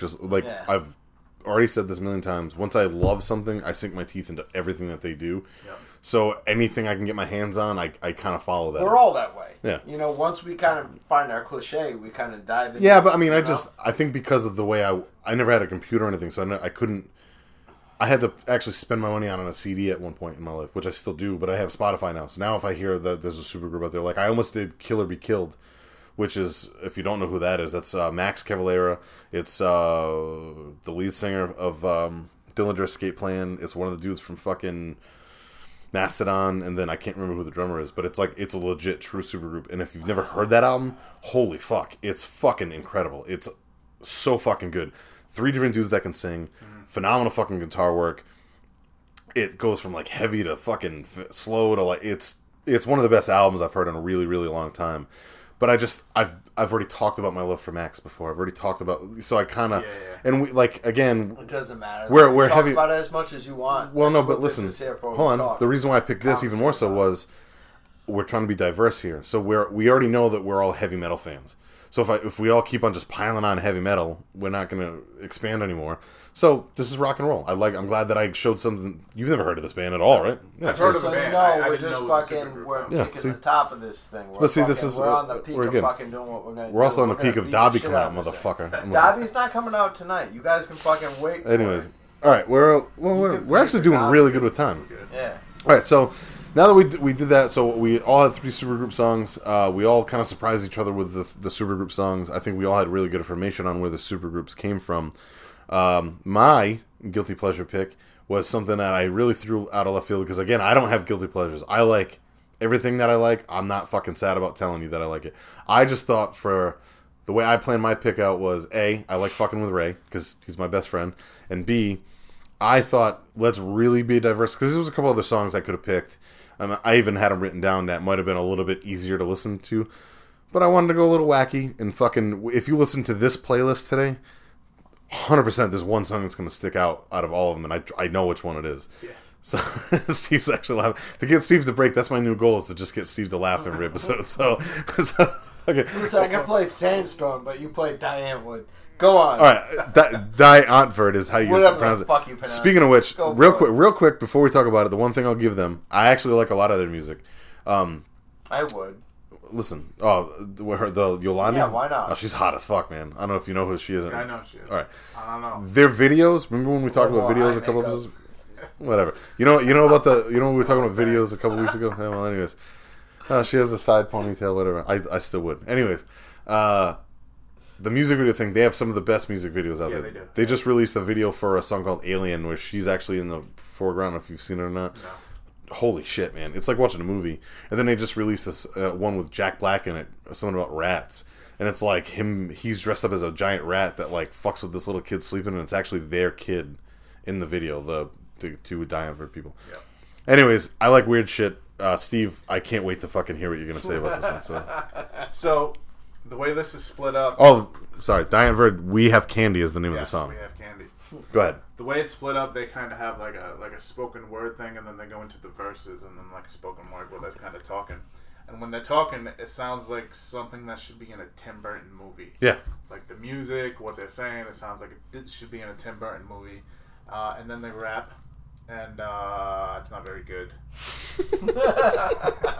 I like the beat. The beat's pretty cool. The beat's fucking phenomenal when it kicks in. The rapping's not so good. And my closing comment was, have they played The Gathering of the Juggalos yet? Because if not, they should. Oh, no. I don't think they have. I don't know if they have or not. No. I know live they're actually... That one song, again, is not the best song. No, I know. I've heard other stuff. So, you know that they're actually, like, they can rap. They actually can fucking... Their beats are always really good. Yeah. Their live performance is crazy. They don't stop moving. Ninja and Yolandi are fucking crazy. Which I want to talk about the Gathering of the Juggle thing later on, but Ray, I can't. This is what we've been, guys. This is the buildup of this episode. All right, Jesus Christ, there we go. I can't fucking wait. The Die Antwoord, can't stand it. Reminds me of amped up Cottonmouth Kings. I'm not fucking loving it. Kind of boring towards the middle. That's what I got. I'm sorry. So what you're saying is... That's what my feeling. I really hate this band. I'm not liking this band, and I never will. So there you go. That's why I have it. I'm just going to say it. Fuck, Steve. At least you like the beat. Steve just spilled beer on us. That was rather bad. Yep, so, all right. 100% the fucking effect that I wanted to get out of this, I got, so I'm happy about that. I knew Ray was going to hate every fucking ounce of this. I know he thought I was going to play Mickey Avalon, and the Mickey Avalon song I actually had thought about. I think actually Steve wouldn't have minded, because it's actually not bad, but there's a few things in this world that I know Ray doesn't really care for. and he likes hip hop, but there's certain sounds he can't handle. And I've purposely played this for him because I love this. In my truck, dude, if you play this, I like stories and stuff. You watch me cringe in the passenger seat. Yeah, but what's funnier is, like, there's parts that, like, I can tell you're, like, the beat. Like, it's actually solid. Oh. And there are parts of even the story on this song that are actually solid. Because it's kind of like when she says, like, when I get really sad, I cut myself a piece of cake. And she gets really, like, you kind of hear that and you're like, yeah, it's kind of like, oh, that's actually kind of. It's very gathering. Maybe. It's. I thought it was, you know, thoughtful the way they did it, but there's other songs that they do that are actually really good, and I think that if you listen to the right song by Dion, there's a reason why they're as popular as they are in that scene. I actually think... I understand it if you like it to that perspective. I've heard all this stuff. It's not for me, but I understand why it's so cool. I think, here's my take on it, right, is I would much rather listen to that than a Tekashi 6ix9ine or a fucking XXX got killed a few weeks ago or... Yeah. Any other fucking mumble rapper out there right now, because at least they're fucking, like, entertaining, and they know they're not taking themselves seriously. No, that's the fucking difference. Gimmick. They're a fucking gimmick, they're a show, and their music videos are actually phenomenal. Every one of them is. So if you get the joke, you get it. Right. Ray just doesn't give a fuck about the joke. So him, he just get it. With Steve being in hip-hop or coming from hip-hop, at least can kind of look at that and go, all right, I get what they're doing. Yeah. Not for me, but, you know, and that's, again, not everything they do is for me. I can't listen to a fucking straight album. But I have a couple songs, and I'm not going to lie, like, I'll throw on, I do weird shit at home. So, like, I'll throw that song on when I get out of the shower in the morning and Kristen's still sleeping, and I'll put it right next to her head, and I'll sing along to it. I'm trying to think of, like, a fucking, like, a band that I can relate. You know what I mean? Like, so for people who don't like hip-hop, Gwar is that band. You know? Honestly, truthfully, Ghoul is that band, to an extent, as far as the way they look. There's a lot of bands that do that kind of stuff. It's just that the hip-hop-wise, that's just who they are. Yeah. I think they're funny. I actually don't mind them. I get the joke. I'm in on the joke. I just really wanted to fuck with Ray, and I'm glad that I purposely went last, because I knew by this point he was already going to be about 12 Core's originals deep, and we were going to get that exact reaction. So you're welcome, Internet. Trying to psych out. Oh, 100%. So I get it. 100%. So all right, anyways, so now that we're done with the music talk, probably the most diverse set of music we've done so far, probably easily the best, I think, overall conversation we've had about music so far. So I'm really happy with this one. I hope everybody listening really dug this and get something out of the music. And if you listen to this and you listen to the playlist, give us some fucking feedback. We hear that so far we've gotten really good feedback on the overall podcast, but I'd like to hear a little bit more on the playlist half of it. So we should probably try to do a little bit better. We've only released 2 episodes. Yeah, but in case anybody doesn't realize, we put the podcast up, and in the link in the description, we will have a link to the Spotify playlist of what we listen to for the podcast. Yep. So you could always go back and listen to that. We toyed with the idea of making, like, one giant playlist. Yeah, it's not working. I like this, doing it more ad-lib, so we kind of get shit right off the rip. Yeah. That's what I want to say. Yeah, but that's not what he's getting at. He's getting at breaking it up by episode lets you actually follow along with the episode, where if we just threw a song every episode, if we just took all the songs and threw them into a giant playlist, you wouldn't catch those songs. Yeah, it would probably be better for us as far as followers on the playlist, but it's better for the listeners. Maybe eventually we can make one with all the songs, and we should do that. We should build the giant list. Yeah, I agree with you. But doing it episode by episode, I actually at first didn't get it, but now that we've done this, I truly get it, because now people can actually follow specifically to what we're talking about. Yeah. Even more so now that we kind of changed the format from the second episode to we did this a little bit later on in the episode. So it gives people some time to kind of build up to it. Yep. And I'm not going to lie, like, by this point, an hour in, typically, you guys don't realize we're already like 3 or 4 hours into sitting here. Right. And we're typically already pretty tuned up when we hit play. So by this point, we're like raring to go, and Uncle Dobby over here is just peeking his ugly little head. I've been raring to go since 9 a.m. He's been raring to go since Friday night. So let's just be fucking real. All right, so that's now that we got that out there, shameless plug on the Spotify, but follow us all on there. I'm not good with fucking those links, but we got to get better with that. We got to link our own personal accounts on there. We have to link a bunch of shit, but... I have a couple things I want to talk about, but I'm going to let you kind of guide the helm if you have anything or where you want to go with it. I thought we might go to word associations. Cool. During the songs, you said there was some tie-ins to some of what we were talking about. There are. Yeah, let's do word association. So I have 4 different words. I'm going to do, they kind of go back and forth, almost like yin and yang or evil and good or positive and negative is really the theme of my word association today. And it's more... it's not necessarily word association as far as one word, what your thoughts are. It's more like a word, a topic, or whatever, and it's more like a lightning round for us, which I think is kind of cool. It gives us an ability to really showcase our own personalities, right? So when I say them, who wants to go first? I'll go. You want to go first? Okay. My first word is PMA, or to break it down, is positive mental attitude, but PMA is the word. Oh, my God. Jesus Christ. I could really go into this, but since it's word association, I don't want to go too deep, but I read a lot of old, like, occult books, and people think of occult as, like, satanic or whatever. It's not. It has nothing to do with it. It's not at all. It's kind of like, it's kind of more like a mystic psychology, and a lot of it is more about the two sides of the brain, and one being feminine and one being masculine, and kind of combining those, and the idea of will over everything, and will, whether your subconscious will is positive or negative, whatever it may be. But positive mental attitude is people talk about The Secret. Fuck, and with The Secret, it's really dumbed down, but if you read old occult stuff, really it's just tapping into your subconscious, and it's not about waking up every day and thinking about some stupid thing you want. It's really about changing what you think on a subconscious level rather than a conscious level. For instance, if you're even something stupid like you're in the womb and you have two parents who talk about being broke all the time or negative stuff, you kind of absorb all that negative energy even in the womb. So the idea behind positive mental attitude is to tap into what you know your subconscious is, if you can figure that out, because sometimes it's hard to figure out, and just change it into positive. And like I said, it's not about just not thinking about all the negative stuff and just shoving that to the side, because you have to kind of embrace that too.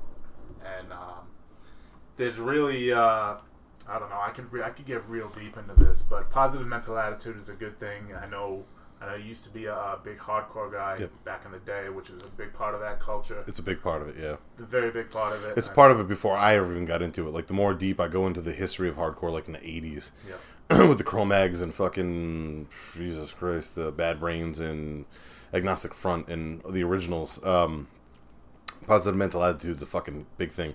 And I didn't believe in it for a long time until a couple of years ago when I started hearing it in a band, recent band called 60 Year Guns actually did a song about it. And it's a fucking real thing, man. If you positively think about things, no matter what the outcome is, if you think, if you think something positive can come out of even a negative, it will transpire that way. Like it will turn into something positive. Yeah. And you can take a good out of a negative all day long. And if you're constantly surrounded by negative thoughts and negative people, and you surround yourself around people that put you down or put down your thoughts or put down your aspirations or put down what you want to do with your life or your achievements or whatever, you're never gonna grow. You're never gonna move. Because even if you don't believe those things, if you have any idea of how the brain works at all, your subconscious takes in more than your conscious brain does. And that's really where all that stuff comes from. So, the subconscious is a powerful thing. And if you hear all those things, whether positive or negative, you can work in the positive. I think if you're strong enough an individual, though, you can block out anything and fucking become strong. That's the whole point of it, right? Positive mental attitude. You don't need anything to tell you anything negative. You can always block it out and become stronger. Yep, you can always become. I'm actually fucking absolutely floored by everything that Steve just said. I would really, hopefully and truthfully, explore this side of it more soon. Probably one day when I'm not half cocked, I could probably figure this out. Maybe so. Maybe we'll bring this up in the early half of the episode. Yeah. But I'm even more ecstatic that that's the fucking first word that I decided to pick for this, because apparently, not knowing this at all, this fucking gave you a trigger to fucking go for it, which is good. Motherfuckers, I said triggered. Go for it. Not the N-word that Ray keeps dropping, but the other one. Listen, everybody. Anyways, everybody. I know, we do. Everybody love everybody. I'm down. Everybody love everybody. Like that song in the fucking Will Ferrell movie. Even those damn dark people he loves. Yeah, he does love them. He loves all them. When I say PMA, Ray, do you have anything to add? I wasn't very strongly affiliated with the knowledge of the terminology. That's not the point. What was going on. That's not the point. At the same when time, I say PMA, positive mental attitude to you, what does that mean to you? It's interesting. It's very interesting. Rapid fire. I think it's on point, and I think everybody needs to have that involvement in life to actually strive. That's part of fucking everyday society. If you don't have positive... mental movement or whatever the hell you attitude. Said it. Positive mental movement. Whatever, yeah, you get what I'm saying. If you don't have that natural ability, then you're not going to strive to do anything. Maybe do word association earlier on in the episode next time. All right, good note. So we're going to move on here. I'm not going to give my feedback on it. If you follow me on anything, I actually put hashtag PMA a lot. I think you guys have both caught on to that now. PMA. PMS. That's exactly it. If my name was Peter, my initials would have been PMS. So, you like Peter. Anyways, you do love Peter, don't you, motherfucker? I already said that, you piece of shit. So, anyways, we'll give my thoughts on PMA the next time if we actually bring this up. So, hopefully, we do. All right. My second word. All joking aside. Go on. My second word association is actually, even though the word can be taken as a positive, I'm looking at it and the negative aspect, and I might even chime in on this one a little more. Is challenge. And the reason why I brought up challenge is I have in parentheses, internet, annoying shit. All these stupid, fucking asinine... What the fuck do you believe? Challenges. Nope. Shh. Listen to me for once. All right, go. This fucking Kiki challenge that I can't stop fucking seeing with people dancing out of a car. Or to the fucking cinnamon challenge a few fucking years ago where kids were fucking down on a cupful of fucking cinnamon and killing themselves. Or any fucking internet... Stupid. You want to know challenge, motherfuckers? We're going to talk about that in a minute. But the reason why I'm bringing it up is because I am my Facebook has been inundated with stupid assholes jumping out of their car dancing. I brought this up. I posted. I know you did, and we're going to get into this in a minute. So Ray, I'm going to start this one off with you. All right. Because I know Steve has a way more intelligent aspect on us. All right, so go for it. Fuck you if you're a douchebag. I'm just going to say whatever the fucking scenario was, it was funny. It was some guy fucking dancing outside of his car, and he got it locked out, and he fucking couldn't stop his car. And I thought it was fucking gold. That was funny. It was gold. The first time I saw it. Yes. Which was I didn't watch it 100 times. No, I just watched it a couple times. I mean, everybody else kept on posting it. All right, do it. No, but do you get what I mean by that? Like, it's ridiculous. These people are stupid as shit. Yeah. Dude, what are you going to fucking watch something on the internet and fucking do it? I'm going to go out right now in the middle of fucking winter. It's fucking humid as fuck. It's not winter. But... We should all do the Kiki Challenge. No, fuck the Kiki Challenge. Wait till it gets fucking really cold and dump some fucking hot water on your hood and get the fucking shit off. Ray did the fucking shopping cart challenge one time where he actually trusted me to push him in one. I jumped in the cart with this fucking asshole. I'll never trust this piece of shit again. You trust me every day, you piece of shit. I'll never trust you again. You're fuck a piece you. Of shit. I am. You're wearing a Budweiser shirt. You're not a king. I'm drinking the same thing. I'm a fucking advocate. He's an asshole. Trying to get us some sponsorships, motherfucker. You apparently don't understand capitalism. Go ahead, Steve. Oh, man. What a fucking shit. I kind of echo Ray's sentiments a little bit. A lot of the shit is so fucking dumb. If you want to challenge yourself, just go out and actually challenge yourself. Yeah, thank you. Go do fucking jujitsu or go do yoga. Go do yoga. Go do something that's actually fucking challenging. How about go to the library fucking challenge? Go to the library, read a fucking book. You know what? I use this website called Goodreads. I keep track of all the books I use. And they have a fucking reading challenge. Read 12 books in a fucking year. That's one a month. Yeah. Do something constructive. Please. And the reason why I brought this up was because I saw this, the last couple of weeks, I saw this ridiculous amount of people posting these fucking things. And I haven't seen anybody personally that I know do one. But if they're for a good cause, I get it. Like, the Ice Bucket Challenge was annoying, but I got it. And there's a time for fun. Some of this is kind of fun. This shit is fucking stupid. And motherfuckers are getting run over by cars, really?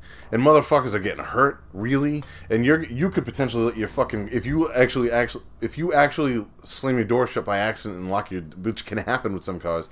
You're a fucking asshole. Here's a challenge for you.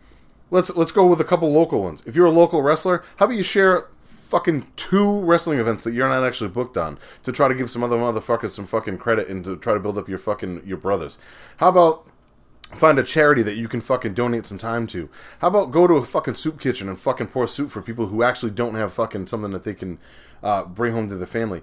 How about fucking challenge yourself to fucking, oh, I don't know, do 20 push-ups a day instead of fucking sitting on your fucking couch? How about not be a stupid asshole? Yeah, how about not be a stupid asshole? Like he's saying.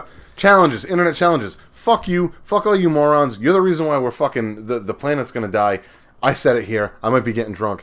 Maybe I didn't mean the planet's going to die, but it's probably going to... Do a goddamn push-up. Yeah. Ray, you fuck. I actually do them. You're stigmatizing me, everybody. Stigmatized, not stigmatized. That's the third one. See, he's making fun of me and my speech impediment. I'm Richie from fucking... You piece of shit. All right, I got two more. So what we're saying is... Clown. Stop yelling to them. Sit back. Now you're too close.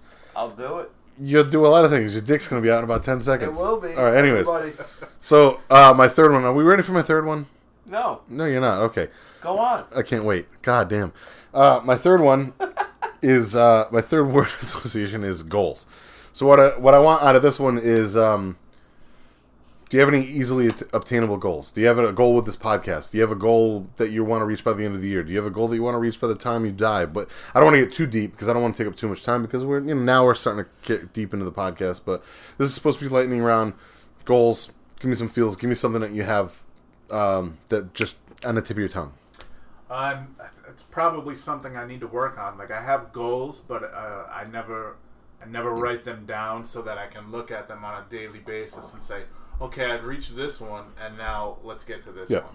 You know, I might reach them, but I never give myself the time to like sit back and be like, all right, I've reached this goal, let's do another one. And that's kind of that's something people tend to fuck up when they write down goals. They write down like, oh, I want $1 million. Not gonna happen. Not right. It might happen. Not gonna happen. First, you've got to get 50,000, and then you're gonna get 100,000. Let's try $1. Yeah, let's try $1.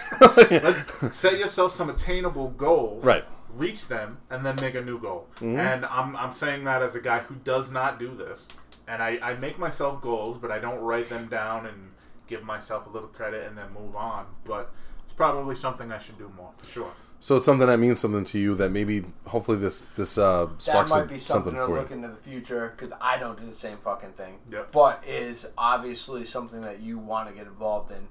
That is something you want to say, I want to do anything. Like you say goals, like I want to say right now, I want to do 100 push-ups a day from now on. You know. But what's stopping you from doing it, right? What's stopping me from doing that? You're the only one. Me, that's the only one stopping me from doing it.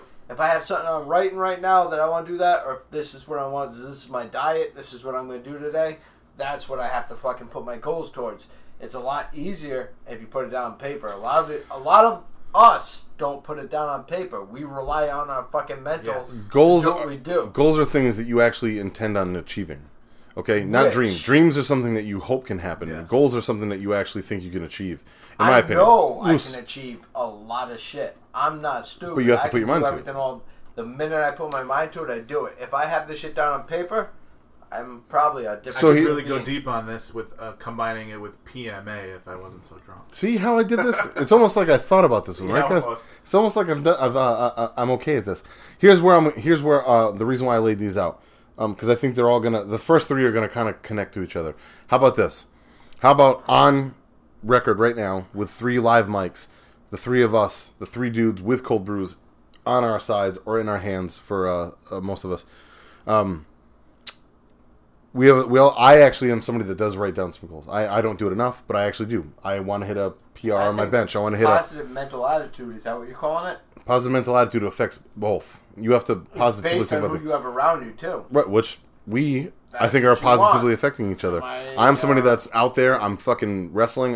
I started a podcast. I'm fucking trying to do different things. I'd like to pursue a different career. I have a lot of things in my mind that I aspire to do. If you don't have the right people around you, am I wrong? Well, yeah, but listen. You can't fucking have anything going. But now we have the right people around us, right? So positive mental attitude.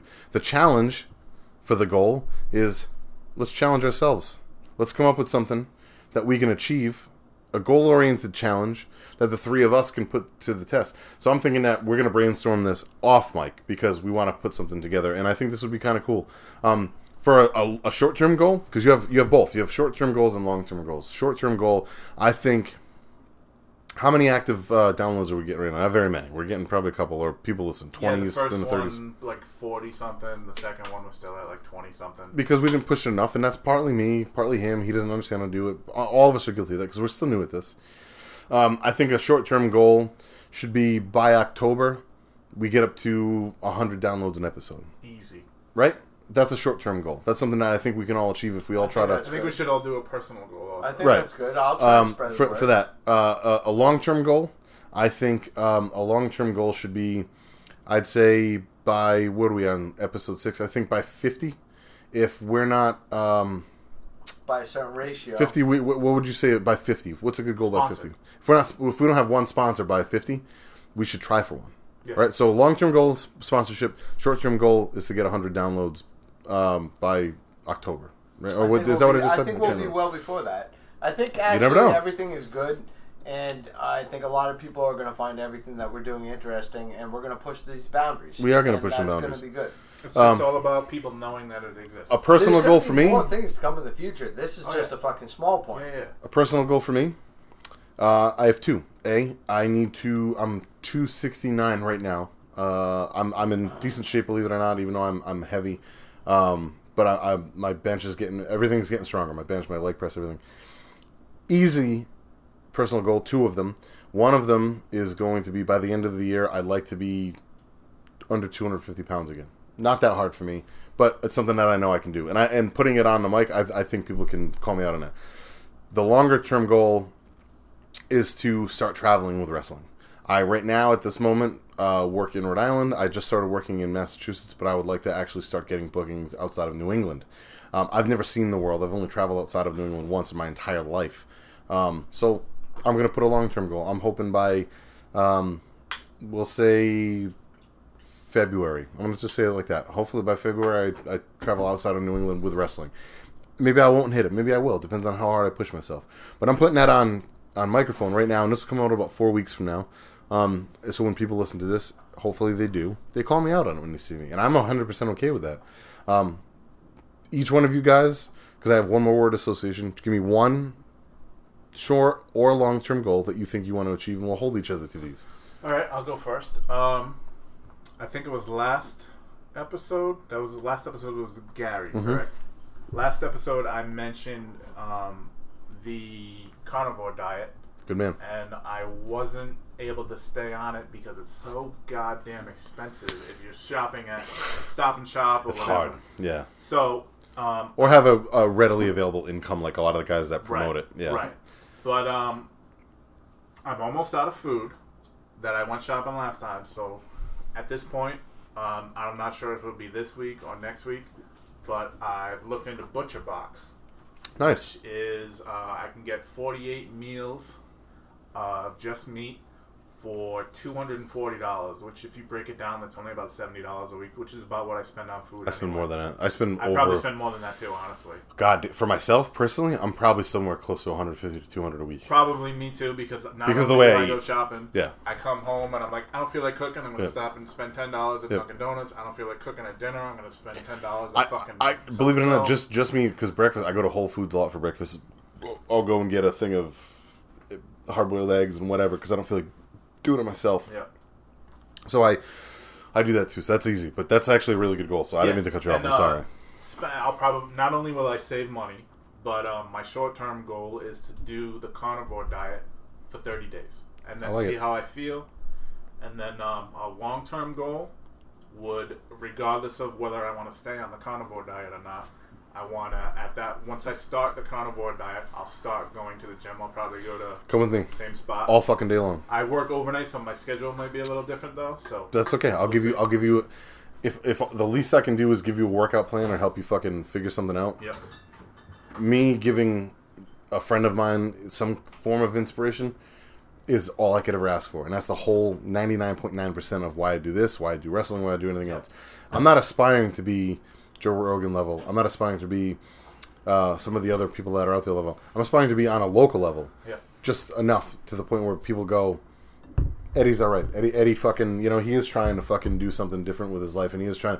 And if motherfucker, if you follow this, I've had one person so far, I'm not going to say who he is, message me and say, honestly, dude, I thought about doing a podcast very similar to yours, and I just didn't have the balls to do it. Maybe even different words, but that's what I got out of it. Yeah. And I said, do it. If it's called Hip Hop and Whiskey, I don't give a fuck. Yeah. I'll be on it. Let's do it. Like, all day long. Like, I don't want... Listen, everybody that listens to this, every person's ears that listens to this, should do something creative. Should do something... You don't have to always put your fucking hand up. You've already... But here's goals. Short-term goal. No, this is a short-term goal and long-term goal. No, I want one of each. No. Because you just keep this. My long-term goal, this is serious. You only have one. I want you both to hear this. I can't wait. Weekly. He's going to become a woman. Yes, no, estrogen pills. By next year, he's going to be really lean. I want tits. No. And this isn't knocking other genders. This is actually the complete opposite. Yeah. No, I want to set a goal for 600 push-ups a week. A week? That's easy. A week. You can do that. Yeah. Break them up into 25. And I also want to quit smoking cigarettes. I can help you do that. And that thing in your hand has not helped you quit cigarettes, buddy. I hate to tell you that. You need to actually... I don't have a pack right now. You say that every other week. I don't have a pack right now. I'm putting you on blast, that's all. Hey, guess what? Anyway, guess what? But I'm not trying to be a dick, but... He can be. I can be a dick. This is not being a dick right now. This is me trying to help a friend. This is okay. I've never touched a single cigarette in my entire life.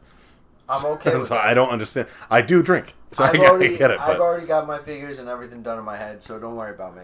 All right. So you're trying to do 600 a week, which is easy to break up because you can do 100 a day and take a day off. I was doing that for a little while. I was doing like 25 at a time. And whenever you have time, 100%. The biggest thing, the biggest piece of advice I can give you, even though I stopped doing it, was just make it part of your day. Yeah. It is going to be part of my day. My thing is talking about cutting out carbs and doing everything I want to do and drinking water instead of whatever the fuck I'm doing. I have a plan. The only hard part about cutting out carbs, and I'm somebody that I haven't eaten many carbs in the past 2 weeks. My thing is I don't stick to shit. Right now, we're on record right now. You're hearing me this right now. If beer is my only carb source once every 2 weeks, I'm okay. I've lost 12 pounds in the last week and a half, and I'm already up 20 pounds on my bench. Now that I have this shit on record right now, this is more enticing to make me actually do it. Yeah, good. So I just want all to be known that I'm going to commit to what I am saying. I want it. All right, so that's all. 600 push-ups a week. There's apps that you can download and track your stuff, you know. Mm-hmm. I help you set all that stuff up. I want everybody to be in the same fucking... Because if we're all doing it, here's the thing. Everybody needs competition. Friendly competition is still good competition. Iron. Right. Thank you very much. There's a great Every Time I Die song that starts out saying, iron sharpens the iron. If you didn't know that, you're welcome. It's called Underwater Bimbos from Outer Space, the song. It's a very good song. Anyways. And you're a bimbo. I am a bimbo, and you're from underwater. So we all win. And I'm from outer space. You are from outer space, and I don't believe in space, so you're not real. Anyways, so... all right, so we all have some goals. I appreciate that. This got deeper than I thought it was gonna go, and I am unbelievably happy with the three words that I threw out there so far. I saved one, though. Saved one because I knew the first three were gonna tie into each other. So here we go. The last word association, and this speaks to what we did with music, is mumble rap. Oh, Steve, please. Man. I told you it was a negative and a positive on each one. Where to begin? Mumble rap.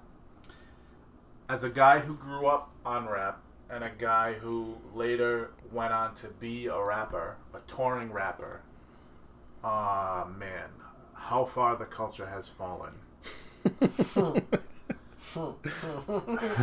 See, rap used to be about lyricism. It was never the beat or something to dance to or anything like that. And nobody... I shouldn't say nobody. There's J. Cole. There's guys who... I'm not necessarily a fan of, but he's not a mumble rapper, and he's a good rapper. I've heard that he's good. Kendrick Lamar's good. Kendrick's pretty good. Outside of that, yeah. I don't know. Yeah, I don't know much else. But a lot of the mumble rap is... It's just that. It's mumble rap. I can't tell half of what they're saying. I don't know half of the slang they're even mentioning. Most of the beats I can't relate to because I like old East Coast boom bap kind of beats. Yeah. Boom bap project. Army of the Pharaohs. Those are the kind of beats I like. Those are the kind of rappers I like. Everything you've played for me, that's the stuff I like. Right. So that's what made me think about old this. But stuff that sounds like old 90s stuff. But they can put it out today, and it sounds like there's a point to it. I don't know what this is anymore. It's not even, and a lot of it's not even fucking mainstream. You know what it is? It's called MTV. They're my daughter calls them. It's actually a thing. It's called SoundCloud rappers, I think, is what they're called. There are a bunch of people that like Lil Xan, Lil this, Lil that, fucking, there's a million of them, and they make their fucking bones putting up bullshit rap that don't, there's, they come up with three lines, they say them over and over and over again, they make themselves look more and more ridiculous, and people shit on metal. They all sound exactly the same, none of them have an ounce of fucking intelligence in what they're fucking trying to promote. They're promoting fucking terrible shit, drug use and everything else, yet they're all making fucking millions of dollars on each song, yet people shit on metal. And hey, spoiler alert, every Hatebreed song, positive. Yeah. With hate in the name. Every fucking Dying Fetus song, well, pretty negative, but still really good. Still fucking three guys in a band.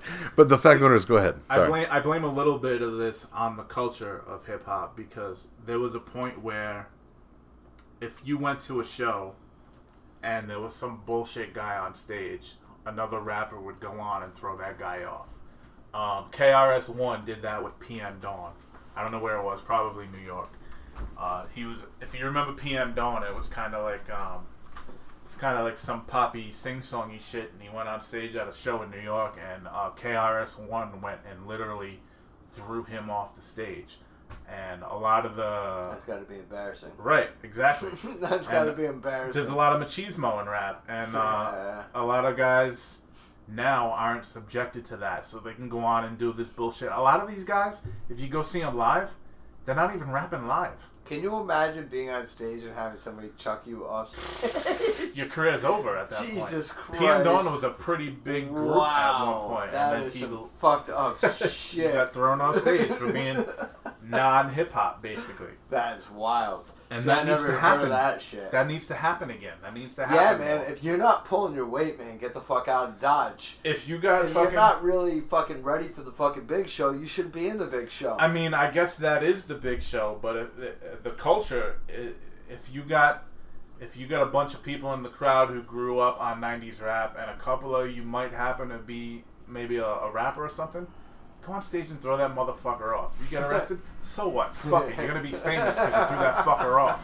Yeah, get him off the fucking stage. Yeah. I don't understand it. I can see ODB doing some shit like that. Yeah, I could definitely see him doing that. Too bad he's not around anymore. Yeah.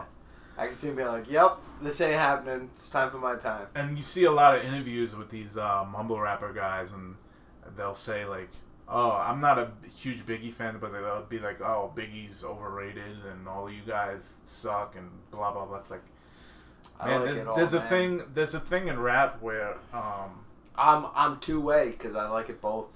I like all spectrums of the fucking Biggie and Pac. Oh, I do too, like, but I'm not a hater. You know no, I'm not either. But people like to talk about Biggie as the best ever, and I don't think he's close. But there's a thing in rap where the current generation of fans and the current generation of artists don't have any kind of love or respect or even knowledge of what came before them, whereas it's weird because the opposite is in metal. If you look at metal, the from metal from beginning to now, there's like a documented history. And I know more on my metal front than I do my rap front. And so do the artists. The artists who are now the main artists in metal now know the history of metal more than they know rap. And they acknowledge the legends of metal, whereas the guys in hip-hop now dismiss all the music from before and dismiss all the rappers from before, and I think that's probably the biggest disconnect. Yeah. Ray, anything else you got there? You see this, everybody? For the motherfuckers that think I talk too much. I just gave these guys a platform to talk. I'm only kidding. I just wanted to fucking throw that out there. I wanted to throw out some stuff. I'm actually really glad when you told me last night that you wanted me to take the helm on the word association. You come up with some fucking phenomenal ideas, and I've always, I've known you goddamn almost 20 years, believe it or not, or 18 years or so. Yep. And we never had a chance to really sit down much. So until we got to this, I learned more and more about Steve via watching his posts online and talking to him behind the scenes and stuff a little bit when we would see each other. And I realized more and more that A, we have a lot in common, and B, looks can be deceiving because both of us, I think, looking from afar, people kind of look at us and go, oh, they're just either dumb jocks or, oh, they're dumb this. And we both have more depth to us than what people think and let out. Difference between the two is I'm an extrovert. I'm a larger than life fucking. I talk and I'm out there and I like to throw myself out there. And I get a little shy sometimes, but that's what I'm known for. I talk for a living. That's found my niche. Yeah. You should be talking for a living because you do have that voice and you do have that mentality of being able to fucking educate and logically explain why you dislike something or being able to inspire some people to maybe pick up a book or pick up a hip hop album or whatever. So yeah. I've been really dying to give you an opportunity or platform to speak on, and this was it. And honestly, Ray, the exact same thing. Don't let his boyish glow fool you. He is all of 13 in his mind and in his pants. But take that as an insult to these dudes are assholes. Just everybody. Listen, every these guys can go fuck themselves. Every group. I'm here and I got this clown hair on the left of me with this boy haircut. Joker's to the right. Here I am. Bob on the right. He's good. Yeah. We're all good, dude. I'm only kidding. No. I'm only kidding. Different cards. We're all just fucking kidding. He might fucking bust my balls, but he's a fat prick. But has one or guy. Is one are two different things. No, but he is one. But listen, so here's the deal. So now that I'm only kidding around, Ray. I mean, I just gave fucking Steve the floor to really pour his heart out about the mumble rap thing. What do you have a take on it? What's your thought? My take on the mumble rap thing is like. I'm going to post him up there, and I know you're going to fucking dog me on it, but Mickey Avalon. He's not mumble rap, though. He's not mumble rap. There's songs where he actually raps, man. His voice just makes me want to literally take a shotgun to my balls. But the problem is you're taking what I just said the wrong way, because that's not at all what I mean by it. No, it's his voice. You might not know who we're talking about, man. No, all right. Put it this way. All right, this is as lightly as I'm going to say it. No, sit forward now, because now you're too far away. All right, I'm right here. Right here, that's perfect. All right, ready? Stop with the Mickey Avalon thing, because he's not one of the mumble rappers. So you got to get your personal opinion about one guy out of your head. Cross-train him with fucking Tekashi 69 or do you know what a Tekashi 69 is? Well, no, the stupid fucking, the guy with the fucking 69 tattoo on his face who's an asshole. Right. I'm calling him, like, they're on the same page. They're not, though. They're really not even close. They're like... No, that's the problem, is that's a closed-minded way to look at that. You don't understand. That's the fucking sad part. I just don't like Mickey Avalon. Yeah, but get off it. That's not the fucking point. I can't do him. Yeah, Steve says he'll do him. Ray, for some reason, has... I knew this was going to be... I'm cross-minded with Mickey Avalon. Cross-minded? Stop it. But that has nothing to do with... You clearly don't know what mumble rap is, if that's what your head goes. Is he a rapper? I didn't even... Yeah, I'll show you. He sounds like that name sounds like some dude that would have ran with like Frank Sinatra. Mickey Avalon. Here's the deal with Mickey Avalon. Hold on, no, stop. Hold on. All right, so here's the deal. We gotta hold me to this. We'll play two or three songs just so you can finally know who he is because I almost played him as a guilty pleasure to piss him off. There's a song or two. Look, are you gonna love him? Hold on. Are you gonna love him? No, he's silly. Again, just like with Diant Word, you got to get the joke. But he's not he raps. He has actual lyrics. Some of them are funny. Some of them are silly. Some of them aren't, actually. Some of them are actually kind of serious. Yeah. You have to kind of decipher and pick through what you hear. Is he the next fucking Biggie? Is he the next Tupac? Is he the next Nas? No. He's supposed to be funny. He's like a college rapper, like before the mumble rap thing blew up. He just has some weird hatred for him, which doesn't make sense. Him. Yeah, but it doesn't make sense. Like it. But the funny part is he's like I've played his songs where he goes, "Wow, that's really good. Who is that?" And I say it, and he goes, "Oh, fuck that guy." Multiple times. It's not him. 100%. I've shown you songs. I'll show you a song right now. Look, he's a weird voice, but he doesn't know what I'm talking. You gave exactly what I was looking for with the mumble rap thing. I don't think he knows what that is. The issue is he hears mumble rap and immediately attacks the one guy he knows that I know. I purposely jammed on his throat. I just don't like it. I'm sorry. Why are we even talking about Mickey Avalon? It had nothing to do with this. Sorry. I just think whoever's listening to this now at this point, God bless you. But enough with the mumble rap thing. All right, so we did debate, word association. There's no debate. It's not at all mumble rap. You might not like the way he raps, but that's not mumble rap. Mumble rap is like, yeah, get it, chip, pop, chicka, pop, duck. Like, am I wrong? It's literally like. And I could have fucked that up totally, but that's literally... Let's let Steve decipher this. No, but I've never heard him, so I don't know if he's... Why don't we play a track by Mickey Avalon and decipher it. Debate on whether Steve. We're gonna play a song as soon as we finish recording, and we're gonna have Steve. And I'm not gonna take offense to it either way, but we're gonna have Steve. Shut up. The opening line after I do the intro for the next track for the next episode is literally gonna be the poll of whether Nikki Avalon is mumble rap or not. Is it might be bad rap. He might not be very intelligent rap, but he's not mumble rap. No, maybe. Because you can clarify every fucking word that he says. He doesn't mumble. I guess I should say almost trap music is the same thing. Trap rap is the same fucking thing. Yeah. They say four lines and they keep on saying the same thing over and over again, and you can't decipher what they're saying because it's like slang that only comes from a certain area. Or they're literally mumbling. Thank you. And they're popular. He just has no... that's how out of touch he is with that. Oh, this is a fucking... Hold on. This is all coming from a dude who fucking doesn't have an actual cell phone plan, who drives an 85 fucking Caprice. He's also wearing a ZZ Top shirt. This is coming from a dude who loves Rush, by the way. I don't love Rush. You do. That's the point. Fucking hate Rush. I would take mumble rap over Rush. Kitty Lee's voice makes me want to fucking slip my wrists. He loves Rush, everybody. What's he talking about? Oh, worst fucking band. Oh my god. Alright, so I gotta bring this back around. Thank god. So take the shit back. Because I really want some fucking chili. Let's get into the closer. It's hot and ready. It's hot and ready, so am I. Woo! Alright. It's hot. What are you, Little Caesars, you piece of shit? Your $5 pepperoni dick isn't worth shit.